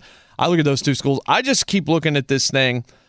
I want to see Oklahoma win out because I think they deserve to be there, quite frankly. They lost to a pretty good Iowa State football team that struggled a bit down the stretch. It was a really tight loss, too. I mean, to me, what you have to consider is not only what the score of who you lost to, but what the score of the game was. So, to me, this is a great stat that I love to hit, but like Alabama coming into this game against Auburn, who knows what's going to happen. But the last time they lost by more than 7 points in a regular season game was 2010. So to me, there's a difference between, let's say, a team like Oklahoma losing a tight game to a team like certainly Iowa State that surprised them, but is a decent team, right? Like an 8-win caliber team. They've beaten some good teams. They beat TCU. Iowa State's pretty good. And the other team in Iowa that just drubbed Ohio State and scored 55 on them and beat them by 31 points. And, again, Ohio State losing by 15 at home, those are big losses. That's not a game where you change one play and the entire outcome of the game can be different. Oklahoma's very close to being undefeated. Clemson, while they lost to a bad Syracuse team, their quarterback got knocked out of the game, and they lost a close game. Like, I can see how good teams lose close games. I don't understand how good teams get blown out. That seems to me to be a bridge too far, one that I'm not buying. And that's the challenge, too, about USC. They also have a really bad road loss, but at least their bad road loss was to a top 10 Notre Dame team.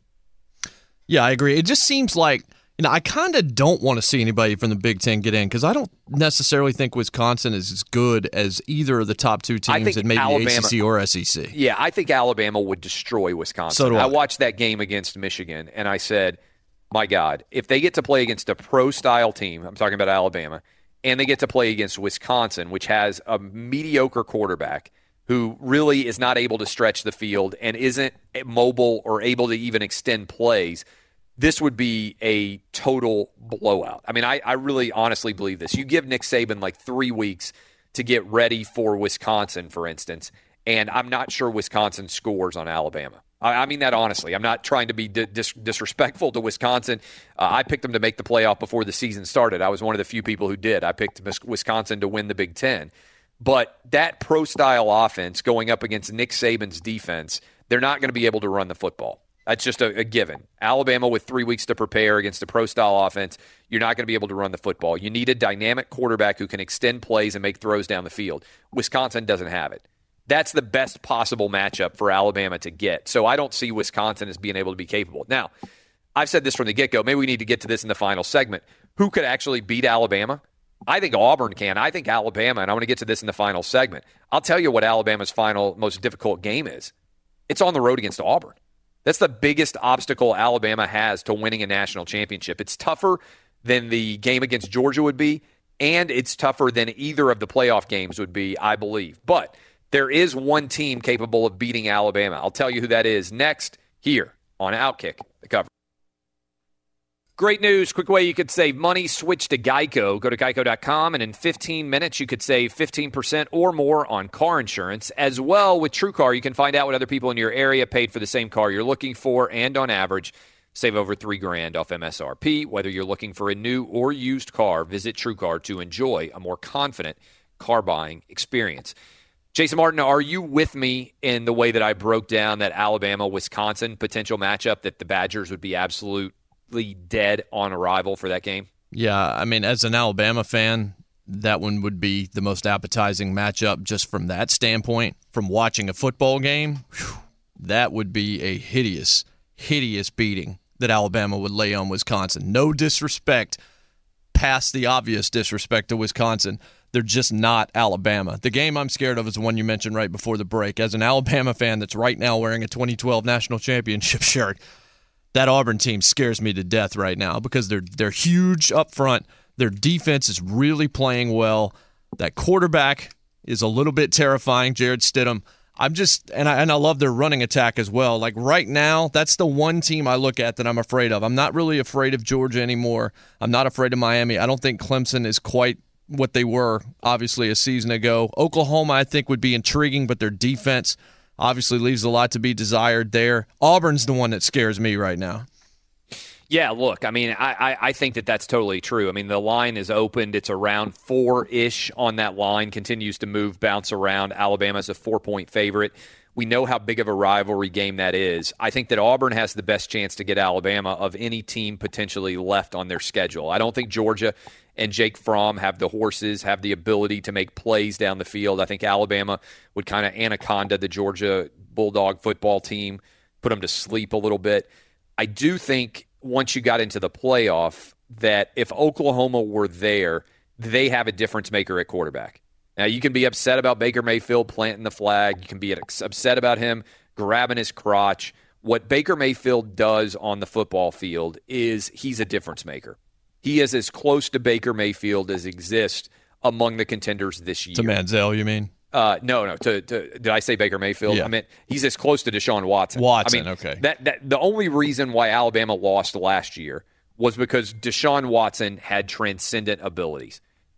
There is no doubt at all, right? Like, he is a total difference maker when he's on the field. He extends plays. He can make unbelievable throws. He's mobile. He can get a first down with his legs if he needs to. If you go back and watch that game, the last 2 years that he played against Alabama, Deshaun Watson had tremendous success. It was one reason that you and I, Jason Martin, both liked him in this year's draft, because Nick Saban runs an NFL pro-style offense, and we saw for 2 straight years Deshaun Watson pick apart Nick Saban's team. And so as a result, I felt somewhat confident in Deshaun Watson being decent against Alabama's defense. Now, I'm not sure that Baker Mayfield is anywhere near as good as Deshaun Watson. I'm not sure that he could make plays in the same way, but I know that he could, and he's the only quarterback I see. I don't buy into anybody else on any of the contending teams as being such a difference maker at the quarterback position that they could leave Nick Saban like pulling his hair out and throwing his headset. Are you with me that of the quarterbacks in the playoff contending teams, Baker Mayfield is the only one that would probably make Nick Saban just a little bit nervous? And by the way, doesn't mean Baker Mayfield's not going to come out and throw 5 interceptions and get his team blown out going up against Alabama. I think that certainly could happen, but I think Baker Mayfield's got that Johnny Manziel. He's got that Deshaun Watson. He's got that Tim Tebow. He has the ability to make plays in a way that beats the Alabama defense. Alabama's not going to beat itself. You typically have to beat them, and I think Baker Mayfield has the ability to beat Alabama. I agree, and that's why I mentioned Manziel and thought that might have been who you were talking about in that situation, because all the guys that you just mentioned, in a large effect, look like they draw plays in the dirt sometimes, and they can pull themselves out of trouble. They can escape when they have to. They can make just wizard plays out there on the field. And the one thing that scares me against a team like Oklahoma is Baker Mayfield intermediate passing, because the Alabama linebackers maybe not quite as fast, not quite as dynamic as we've seen in previous years. He might be able to pick them apart in that like 8 to 15, 16-yard range and not have to deal with Minka Fitzpatrick and some of the guys deeper down in the secondary. That might make it a little bit easier for Oklahoma, but absolutely the potential and likely Heisman Trophy winner is definitely the most dangerous quarterback that Alabama could face in the playoff. There's no doubt. And look, I mean, that is your college football kind of breakdown as we get ready for what I think is going to be a pretty scintillating Thursday, Friday, Saturday, final week of the regular season. There are 11 teams alive. If you're just waking up right now and you're scratching your head, you're like, 11 teams? Go back and listen to the podcast. I guarantee you'll love it. It'll probably be the best breakdown you hear of the college football situation as we enter the final week of the regular season. 11 teams. Yes, I mean it. In the SEC, there are 3 teams still alive: Alabama, Auburn, and Georgia. In the ACC, Miami, and certainly Clemson. In the Big 12, everybody knows Oklahoma. I would say that TCU is on the periphery there, just hanging on by their fingernails. In the Big 10, certainly Wisconsin, which is still undefeated, but also Ohio State is like the villain that won't quite die. They are still alive to potentially make the playoff. And in the Pac-12, a place where a lot of people, frankly, already said, man, there's no way that any Pac-12 team could still be alive. I'm telling you that I like 11-2 USC's argument better than I do 11-2 Ohio State's argument, and even Washington State could be alive if they could get the upset in the Apple Cup and beat Washington. That is about as good of a breakdown as I can give of everything that's out there in the college football playoff. We'll obviously get the college football playoff rankings tonight. We'll talk a little bit about that tomorrow. I'm sure I'm going to be out. Jason Martin will be hosting with Jeff Shorts, and we've actually got Jeff Shorts joining us here in hour 3 to break down all of that. If you haven't heard it yet, LeVar Ball went on CNN last night, and he was LeVar Ball-esque. We've got the 1 minute and 45-second highlight version, highlight in quotation marks there, of his analysis of Donald Trump saving LiAngelo Ball and the 2 other UCLA players from Chinese prison. We'll also break down Monday Night Football, kind of put into context what we believe we learned in the Atlanta Falcons against the Seattle Seahawks. All of that coming in hour 3. And again, like I said, Jeff Shorts will join us as well. Maybe a little bit of Animal Thunderdome in the final segment of hour 3 as well. So thank you for joining us here on the Tuesday in advance of Thanksgiving. Lots more to come still here in hour 3. Are the Falcons in the playoffs for good now? Do we think they'll stay there? Are the Seahawks done? And LeVar, all that next, hour 3 on Outkick. Live from the Geico Outkick Studios, where 15 minutes could save you 15% or more on car insurance. Visit geico.com for a free rate quote. As well, Duralast batteries designed to stand up to even the most extreme weather conditions. They're built with patented technology to reduce damage due to vibration and deliver the most power during startup. They're proven tough, sold only at AutoZone. Get in the zone, AutoZone. Week 10 of the NFL officially in the books, and the Atlanta Falcons got a massive win. I always like to pay attention to the NFL playoff picture as we come down the stretch here. And right now, the NFC is obviously an incredibly competitive jumble at the top. So if you're out there right now and you're starting your Tuesday as we head into the NFL Week 11, where obviously a lot of games will be played on Thanksgiving in a couple of days. First of all, hope you guys have a fabulous Thanksgiving. And for many of you, as you start work here, it's going to be a short week, so just make it a couple more days and you'll be in good shape. Right now, in the NFC, the Eagles would be the overall number one seed. The Minnesota Vikings and Case Keenum would be your two seed, and the New Orleans Saints would be your three seed. All of those teams are 8-2 or better. Obviously, the Eagles are the only 9-win team in the NFL.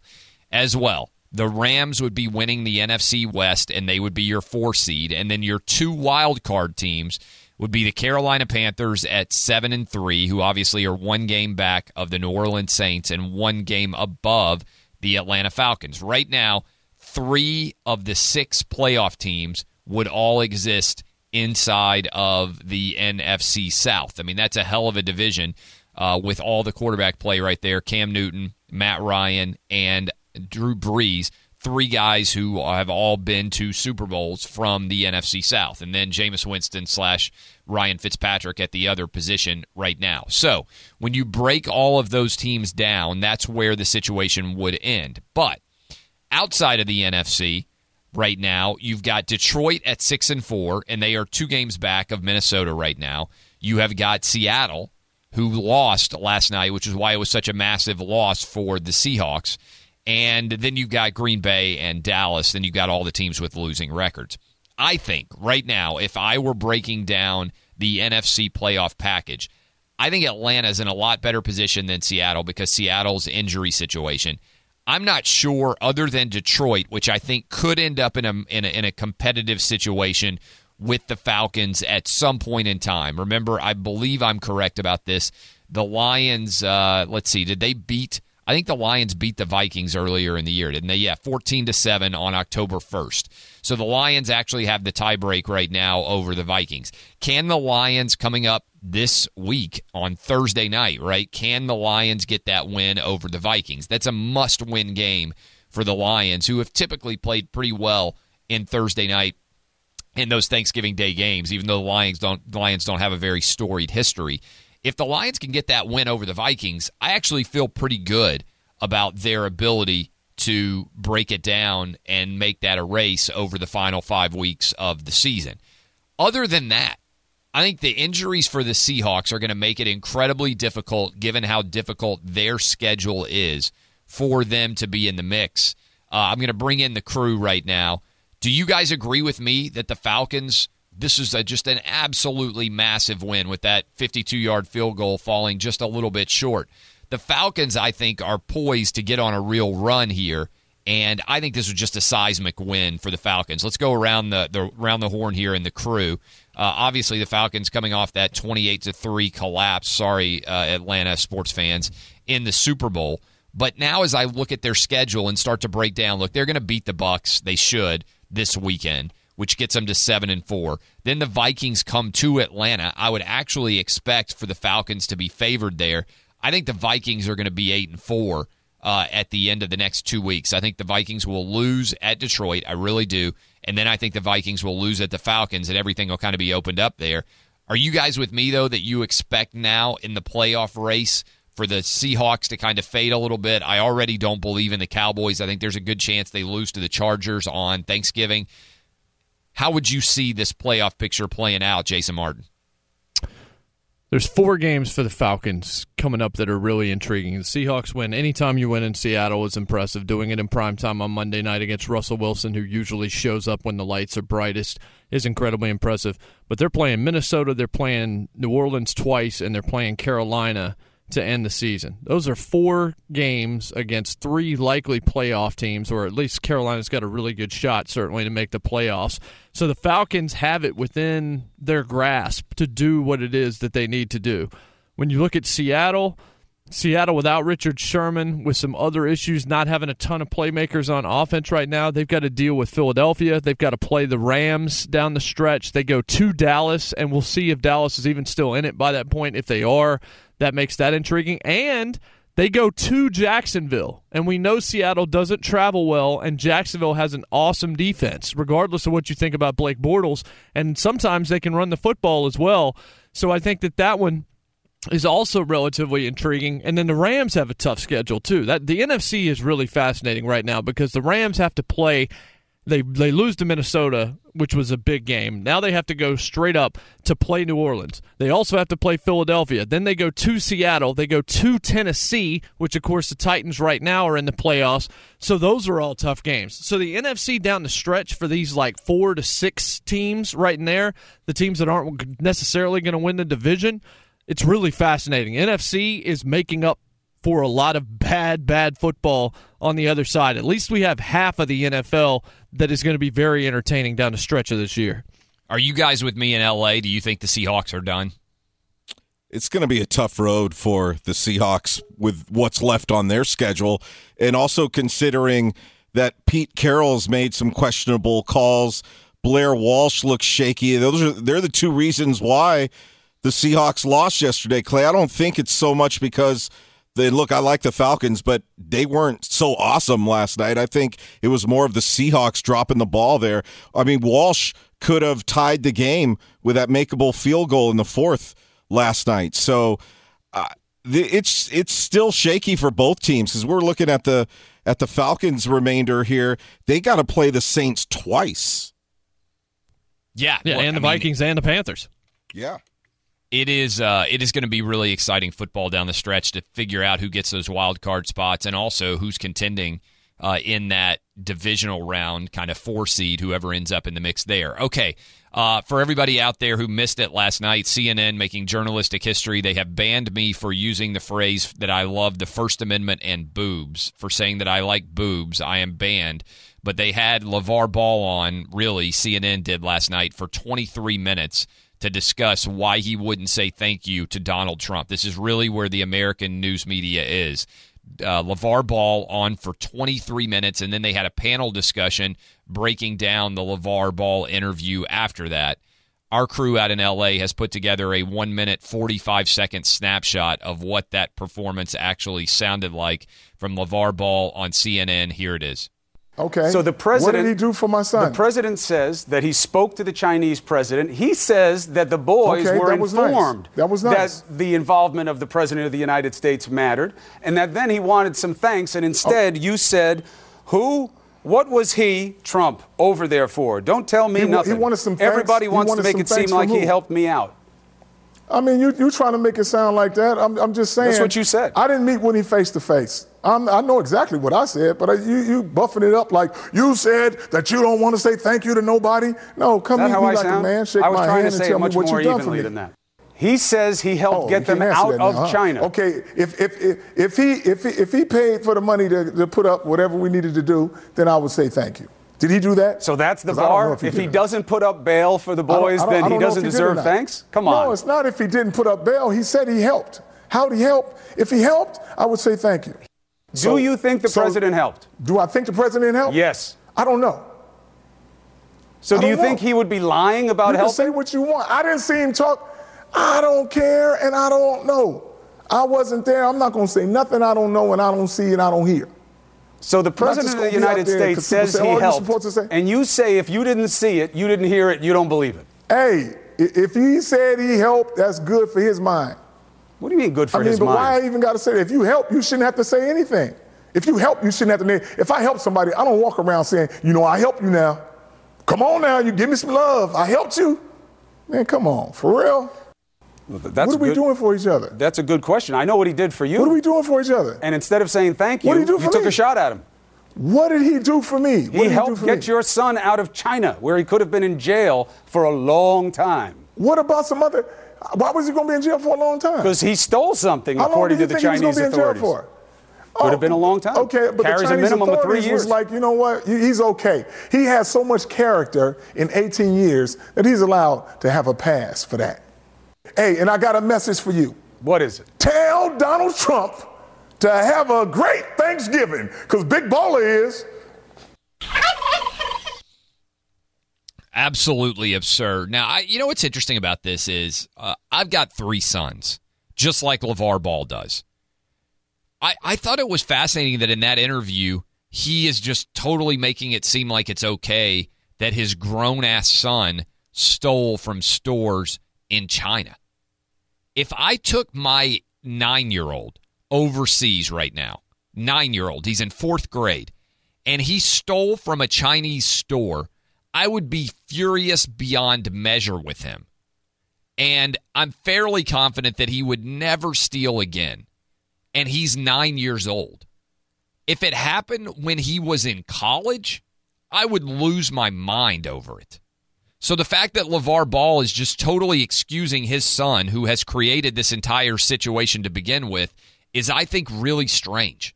I think it's really strange behavior from LeVar Ball, because all he had to do here was, look, I understand if you don't like the president. I understand if you think that he's racist or sexist or misogynistic, or you think he's a homophobe, or whatever reason you want to dislike the president for. You can do that. But how does that mean that you shouldn't also thank the president when he gets your idiot son out of jail or in any way assists?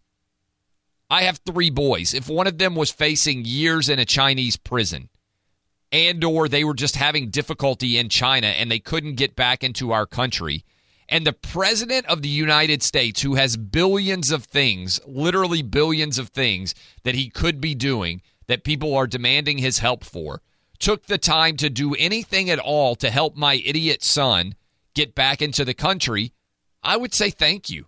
And I don't think that's remotely controversial. If somebody does something for you that they don't have to do, and that's clearly the case here with Donald Trump, then you thank them for their effort on your behalf. Now, would it be better if Donald Trump didn't have to say, go on Twitter and say, hey, thank me for my work? Yes, certainly. But just as basic human decency, LeVar Ball should have publicly thanked Donald Trump. I mean, honestly, if he wants the big baller brand to get bigger, he should have embraced Donald Trump. He should have sent Donald Trump some sneakers. He should have sent Donald Trump some T-shirts. I think LeVar Ball totally misplayed this by trying to not give Donald Trump credit, because he manages to make Donald Trump look reasonable in that entire interview. I think if you have a functional brain, you have to be on Donald Trump's side in this ridiculous spat. And by the way, CNN is dead. The fact that they put this guy on for 23 minutes to talk this story and then had a panel to discuss it is proof that you honestly can't trust the news media anymore. They exist to make money. They're going to do whatever gets them the better ratings. That's fine, but don't pretend that you're some holier-than-thou institution when you effectively are held hostage by ratings and are going to put on whatever rates the best. You're not in the business of the public interest. You're not in the business of journalism. You're in the business of making money. That's fine, but don't hide behind the truth of what you're doing. At CNN, at Fox News, at MSNBC, everywhere out there, journalism is not about serving the public interest. It's about making money. And that's why I always say you guys have to follow aggressively all of these stories and not allow yourself to get trapped in the absurdity. All right, let's dive back into actual sports news, the NFL.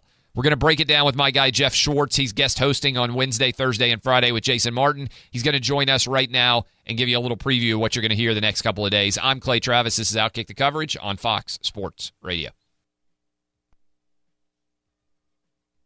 What does it mean when Geico says just 15 minutes could save you 15% or more on car insurance? It means you probably should have gone to geico.com 15 minutes ago. This NFL discussion with Jeff Schwartz brought to you by our friends at TrueCar. With TrueCar, you can find out what other people in your area paid for the same car you're looking for, new or used. Visit TrueCar to enjoy a more confident car buying experience. Jeff Schwartz with us now. Jeff, let's start here. AFC playoff picture.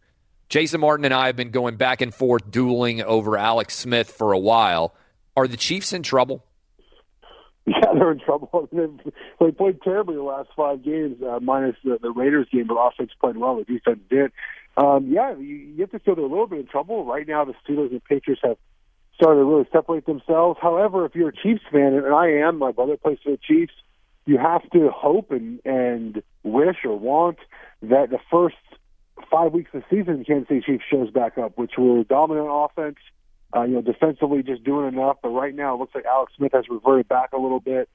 Defensively, still can't stop the run, can't rush the passer. Hopefully, Dee Ford and Tom Ali can come play soon and help the pass rush. They have a lot of problems, but like I said, you have to hope that they can return to form of the first 5 weeks. And that team can win the AFC. The team now cannot. The Pittsburgh Steelers and New England Patriots are the two best unquestioned teams, I think, in the AFC. Can anybody other than Pittsburgh or New England, based on what we have seen through 10 weeks of the season, win the AFC? No, I will say this, and this is kind of weird to say. The way Jacksonville's playing defense, it will always keep them in the game. I will never trust Blake Bortles to win a football game against the Patriots or against the Steelers, but that defense plays well enough. It can keep them in a game long enough to where possibly Bortles can do something to help them win, or the run game can do something. But that defense is playing at such a high level right now that it will give them a chance, at least, against the Patriots, against the Steelers, against the Chiefs, whoever they end up playing. They'll give them a chance to be competitive, but I can never say that Blake Bortles will win a football game, win a playoff game for those guys. As a result of the fact that obviously there's a top-heavy part of the AFC with the Steelers and the Patriots, there are right now only 5 teams in the AFC that have winning records. And, 2 of those, I don't know how good they are, the Chiefs and the Titans, but that's it. Of the other 11 teams, is this as bad as you remember seeing a conference in the NFL, to only have 10 weeks in, to only have 5 teams with winning records? I mean, Carolina made the playoffs at 7-8-1 a couple years ago, so it could be worse. Yes. I think that we're seeing a lot of injuries in the NFL this year. We're seeing some poor quarterback play. If you look at a team like the Dolphins, everyone expected them to be a lot better and contend. They're not. You look at the Raiders, they've switched offensive schemes this year, brought in a new offensive coordinator. It has not worked out well for them. They go to Mexico City yesterday and get a couple days ago, get super embarrassed. And I just think that you have teams not playing as well as you thought, and that's why it's the way it is in the AFC. But the top of the AFC is still really good. So if you're a football fan, when the playoffs come around, those teams will be really fun to watch.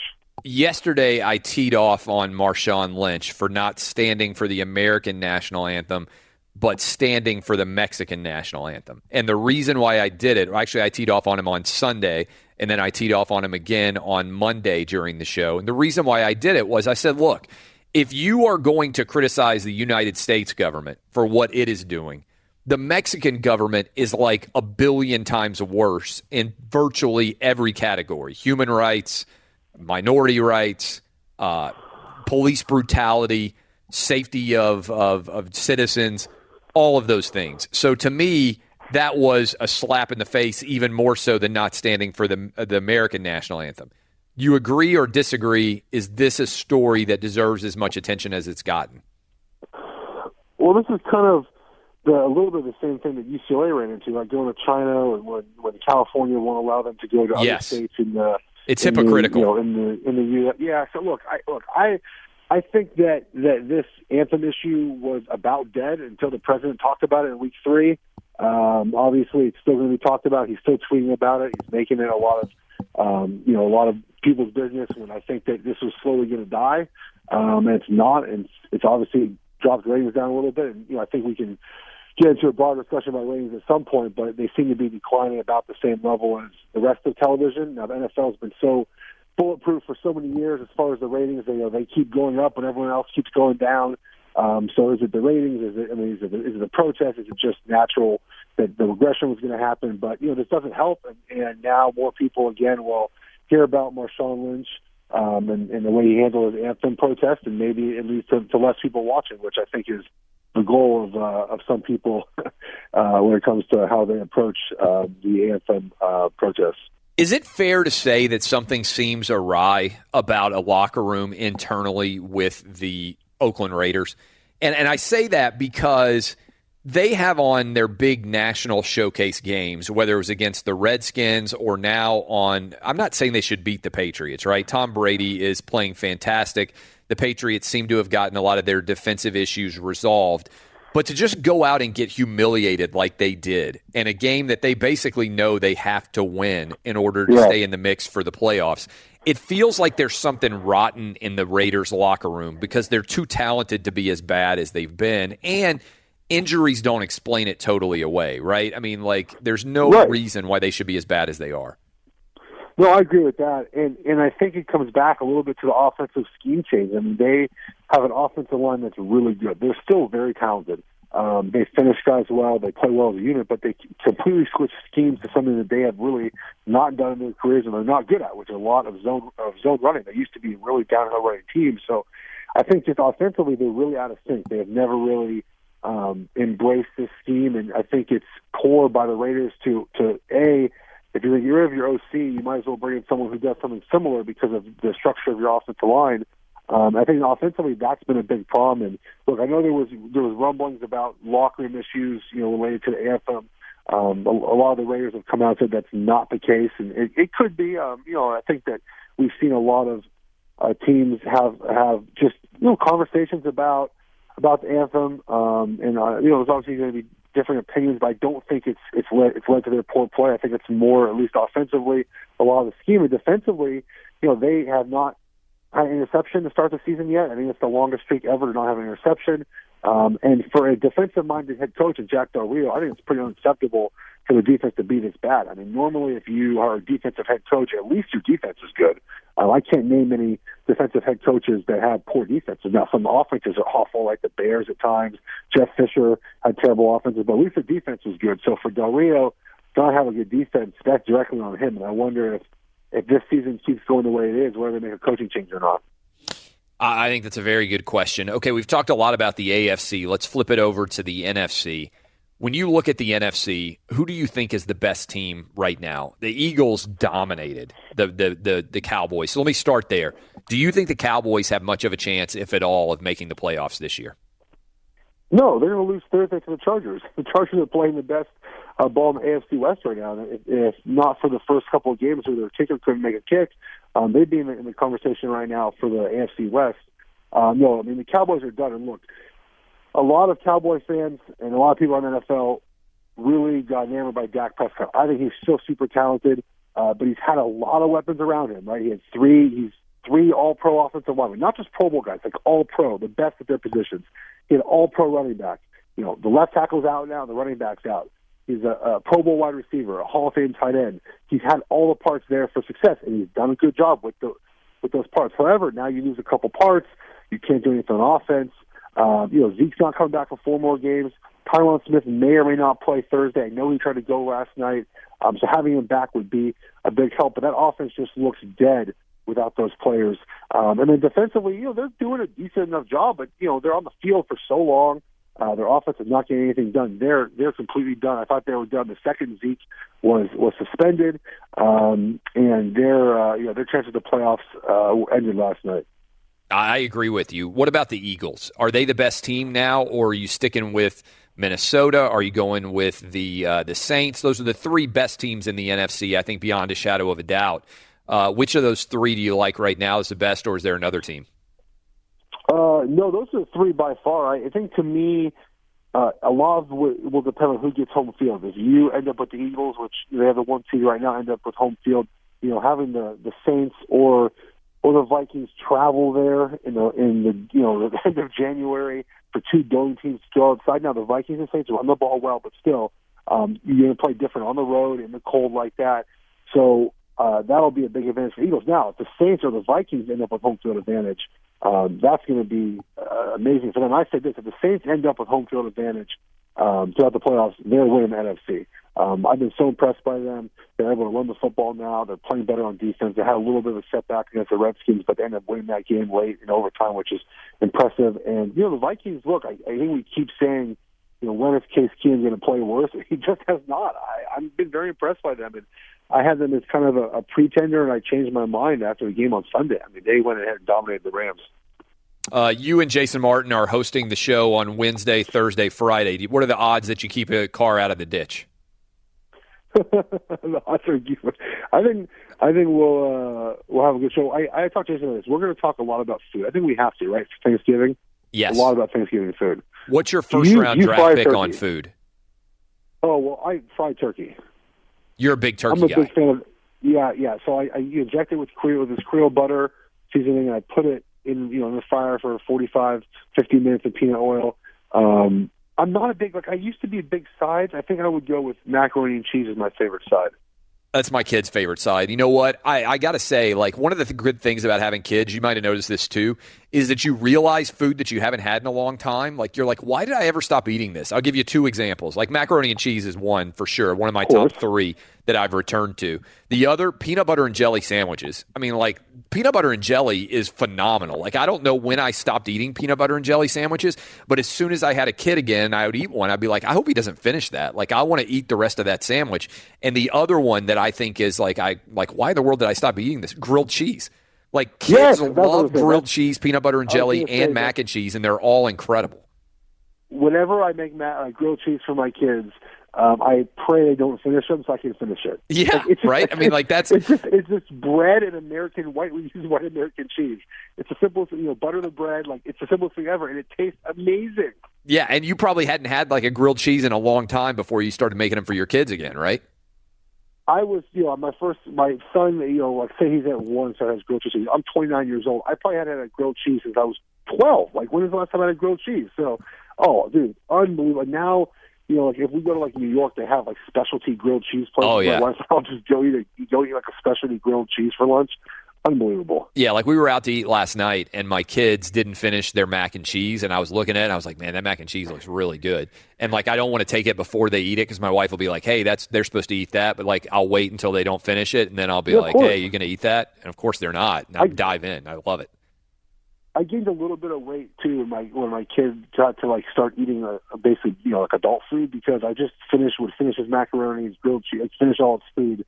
Yes. And you realize, over a month or two, you have yourself 5 bites of macaroni every couple of days. It ends up adding up to some calories. No doubt. All right, well, do a good job Wednesday, Thursday, Friday. I'll look forward to checking it out. And that's Jeff Shorts. You can hear him on the show, guest hosting with Jason Martin, Wednesday, Thursday, Friday. Well, listen, thanks, man. No, take care. Thank you. Jeff Shorts brought to you by TrueCar. With TrueCar, you can find out what other people in your area paid for the same car you're looking for, new or used. Visit TrueCar to enjoy a more confident car buying experience. Speaking of confident, let me bring in my guy Eddie Garcia right now, find out what's shaking the world of sports. Well, Clay, on Monday Night Football in Seattle, the Falcons beat the Seahawks 34-31. Matt Ryan had a couple of touchdown passes for Atlanta as they improved to 6-4 on the season. For Seattle, they had a couple of things that happened eventful in the field goal kicking team. They had a failed fake punt at the end of the second half and then missed a 52-yard field goal with 7 seconds to play that would have tied it. With that loss, Seattle drops to 6-4. On the season, some news from the NFL where Steelers right tackle Marcus Gilbert suspended 4 games by the league for violating the performance-enhancing drug policy. Buccaneers quarterback Jameis Winston is out again this week for his game against the Falcons because of that shoulder injury that caused them to miss last week as well. Broncos have fired offensive coordinator Mike McCoy. They've turned the play-calling duties over to quarterbacks coach Bill Musgrave. And finally, Bills head coach Sean McDermott says he still hasn't decided who's going to play at quarterback in Week 12 in Kansas City against the Chiefs. Of course, rookie Nathan Peterman threw 5 interceptions in the first half. Sunday's loss to the Chargers. He got the start over Tyrod Taylor, and apparently McDermott is actually considering putting Peterman back in the lineup, if you believe him. Man, you know what? I thought Nathan Peterman would never have a worse half of football than he had. He only started, I think, 1 game for Tennessee before he transferred to Pittsburgh. And he came in against Florida, I think it was, on the road. And it was one of the most atrocious halves of college football quarterbacking I've ever seen. And then he topped it in that performance against San Diego. Now, the positive is, I think if you're Nathan Peterman, you know what the worst is. Now you can't do any worse. I mean, it's hard to throw more than 4 or 5 interceptions and a half. So we'll see what happens there. It seems to me like the Bills are just acknowledging that their team is awful. I don't know what's going on with that decision. I mean, they've lost 3 in a row. When they were 5-2, it was funny. I was on the show, and I was like, you know what? I don't buy into the Bills. I don't think they're very good. I don't think Tyrod Taylor can win them a game in the playoffs. I don't even really think they can make the playoffs. And Bills fans just lit me up all over Twitter. They've definitely disappeared here of late for sure.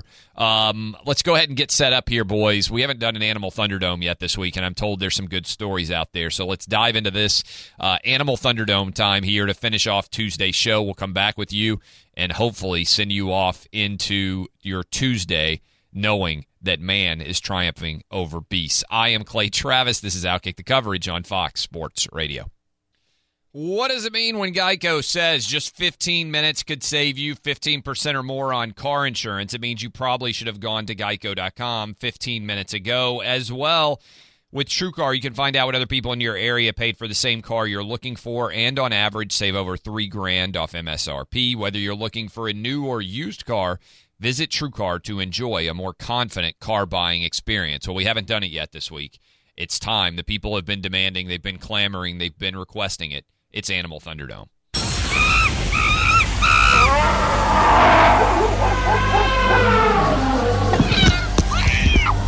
Ladies and gentlemen. I'm just glad I was there. Boys and girls. I thought he thought I was like this ginormous piece of chicken. Dying times here. I had a boa constrictor stuck to my face. Sam, you have a what? This is Animal Thunderdome. All right, I got a story here for you. I'm down in Florida for the holidays, and a Central Florida man was arrested for caging and drowning a raccoon because the raccoon had killed some of his chickens. This is maybe a weird move by James Miller, but according to Lake County sheriffs, a woman called authorities and said her neighbor took a caged raccoon onto his pontoon boat and dropped the cage into the water. The woman said she told her neighbor drowning an animal was inhumane and he should instead call animal services. Miller replied, "The raccoon was in my house and left the cage in the water for several minutes, killing the raccoon." Authorities questioned the man's wife, who said the raccoon had killed some of her chickens and later got into their house. He was arrested and taken into custody. Should this guy have been arrested for this? Can you not kill a raccoon in this country anymore? I understand that maybe is a little bit creepy to put the raccoon in the cage and then drop it into the water, but is it any better to get like a baseball bat and just like hit it in the head? I mean, I don't understand why he couldn't do this. You have to dispose of raccoons more civil. Like how could you kill the raccoon? Gun. A pellet gun is better?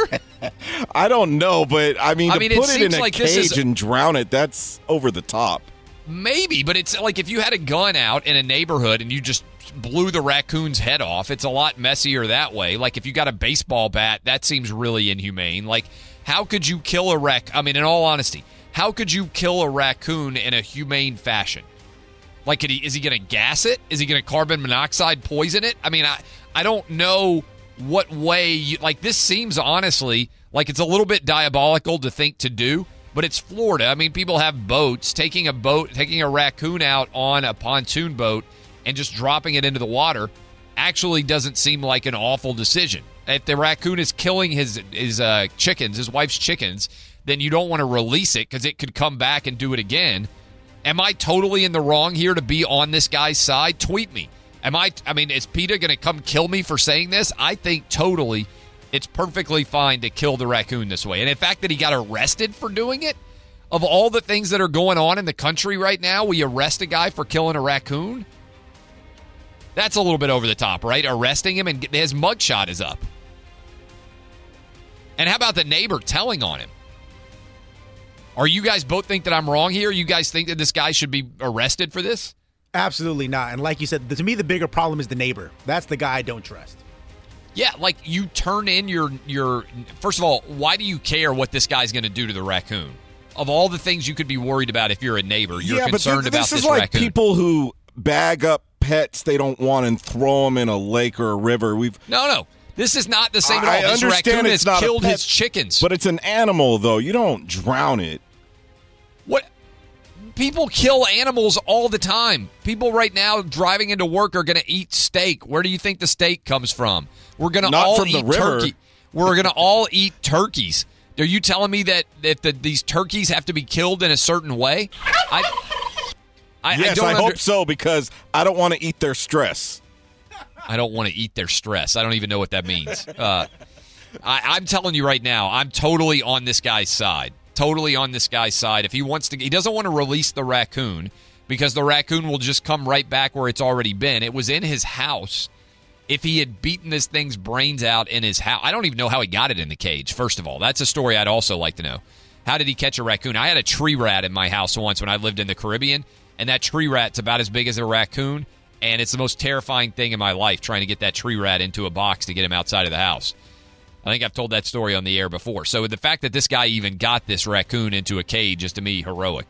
I would love to know how he did that. But I have no issues with him. If he needs a lawyer, I'm down here in Florida. I can appear in court on his behalf and get him released in time for the holidays so that he doesn't have to stay in jail for killing a raccoon. What you guys got? Clay, I have another good story courtesy of our friends in Australia, a.k.a. the worst place on earth. It's the worst place on earth if you are afraid of animals. Exactly. Because they have more animals that are trying to kill you than anywhere. Robert's a hater against Australia. Hate is gonna hate. So there was a woman who she said she chose not to be named for this story, who lives in Balcombe Hills, who says while she was sleeping around 10:30 p.m. on Monday last week, she felt a searing pain and something latching on her cheek. She opened her eyes, and it was a wild ferret. A pure white ferret had gotten to her house and was clawing and biting at her cheek. She screamed from her bed for her husband, who happened to be sleeping in another room. That's a different story for a different day. He came in, rushed in, found his wife screaming, got the ferret, threw it outside, and everybody's, happy about it. Unfortunately, the ferret is smarter than they realized, got back into the house. That's why you have to drown the animal. This is my point. If you just throw the ferret outside, he comes right back in. He came back for seconds. Thankfully, they were prepared. They were able to fight him off and catch him in a box. But what did they do with it? They think report him to animal control. Kill the ferret. Drown him. A pure white ferret, so apparently that's rare, so they decided that would be the best thing to do. Wow. I just disagree there. I think you drown it. I mean, I never really thought about it before, but I think drowning the raccoon was the humane play. I don't think there's any doubt. What else? Okay. We got an update on an old story, I'm told. We do. Now, this is one, I'm not sure. I mean, we've had so many of them. I don't know if you remember this, but we had a bear attack in Colorado while a guy was hunting. Ultimately ended up what happening, he went to pick up his elk that he had just put down, and a grizzly came in and attacked him. Ripped off his lips and his nose in the attack. Whoa. The man's lips and his nose? Yes, were ripped off by the bear. Now, this is an old story from about a year ago, so I'm sure we've gone over it. It's a great story. Well, anyhow. It's not a great story if you're the guy who lost his nose and his mouth. Well, it gets better because since then he's gone through a series of surgeries, including 1 month in a medically induced coma. He had one surgery. A month? He had one surgery that lasted. Hold on. A month? Yes.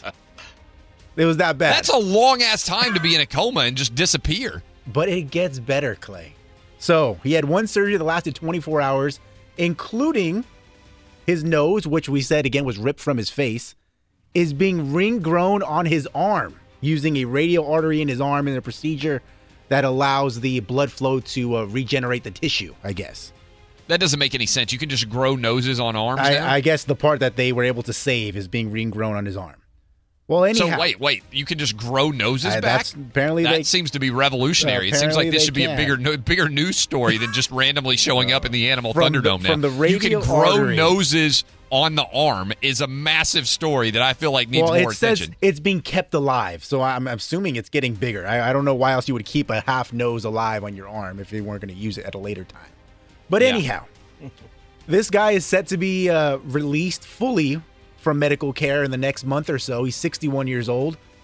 Said he's still planning on going out hunting again when he gets out. Yeah, to get the damn grizzly bear that ripped his nose and his mouth off. This is like Moby Dick.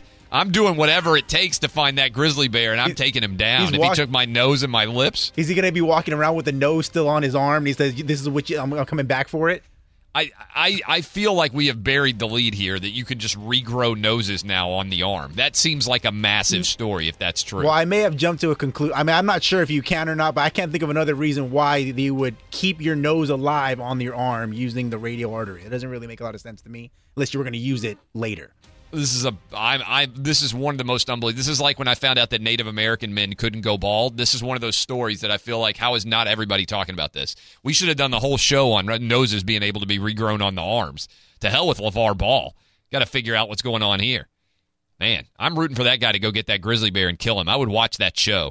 I would watch that reality show. It's just him trying to get the grizzly bear that bit his nose and his arms off, or his mouth off. Even a coma for a month? Good Lord. Happy...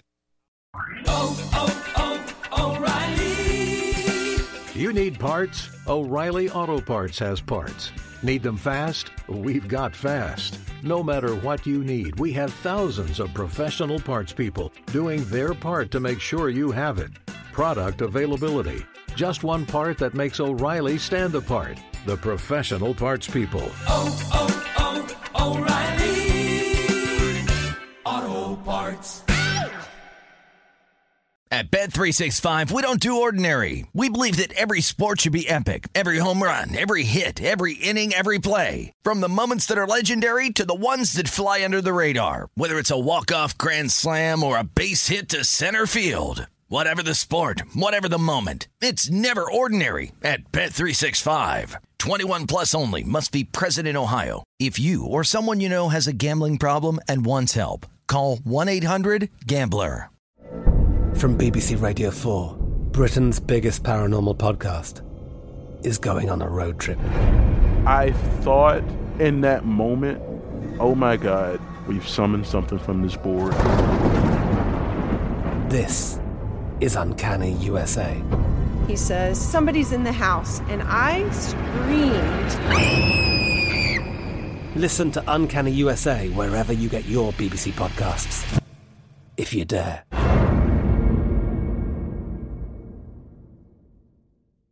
Xfinity has free premium networks for everyone this month, no matter what kind of entertainment you love. Addicted to true crime? Catch killer cases and more spine-tingling shows on A&E Crime Central. Crave adventure? Explore Asian action movies on Hayah. Searching for something extreme? Check out skating, snowboarding, and more on Fuel TV Plus, the global home of action sports. And find crowd-pleasing bops on iHeartRadio's Hit Nation playlist. There's new free shows and movies to love every week. Say free this week in your Xfinity voice remote.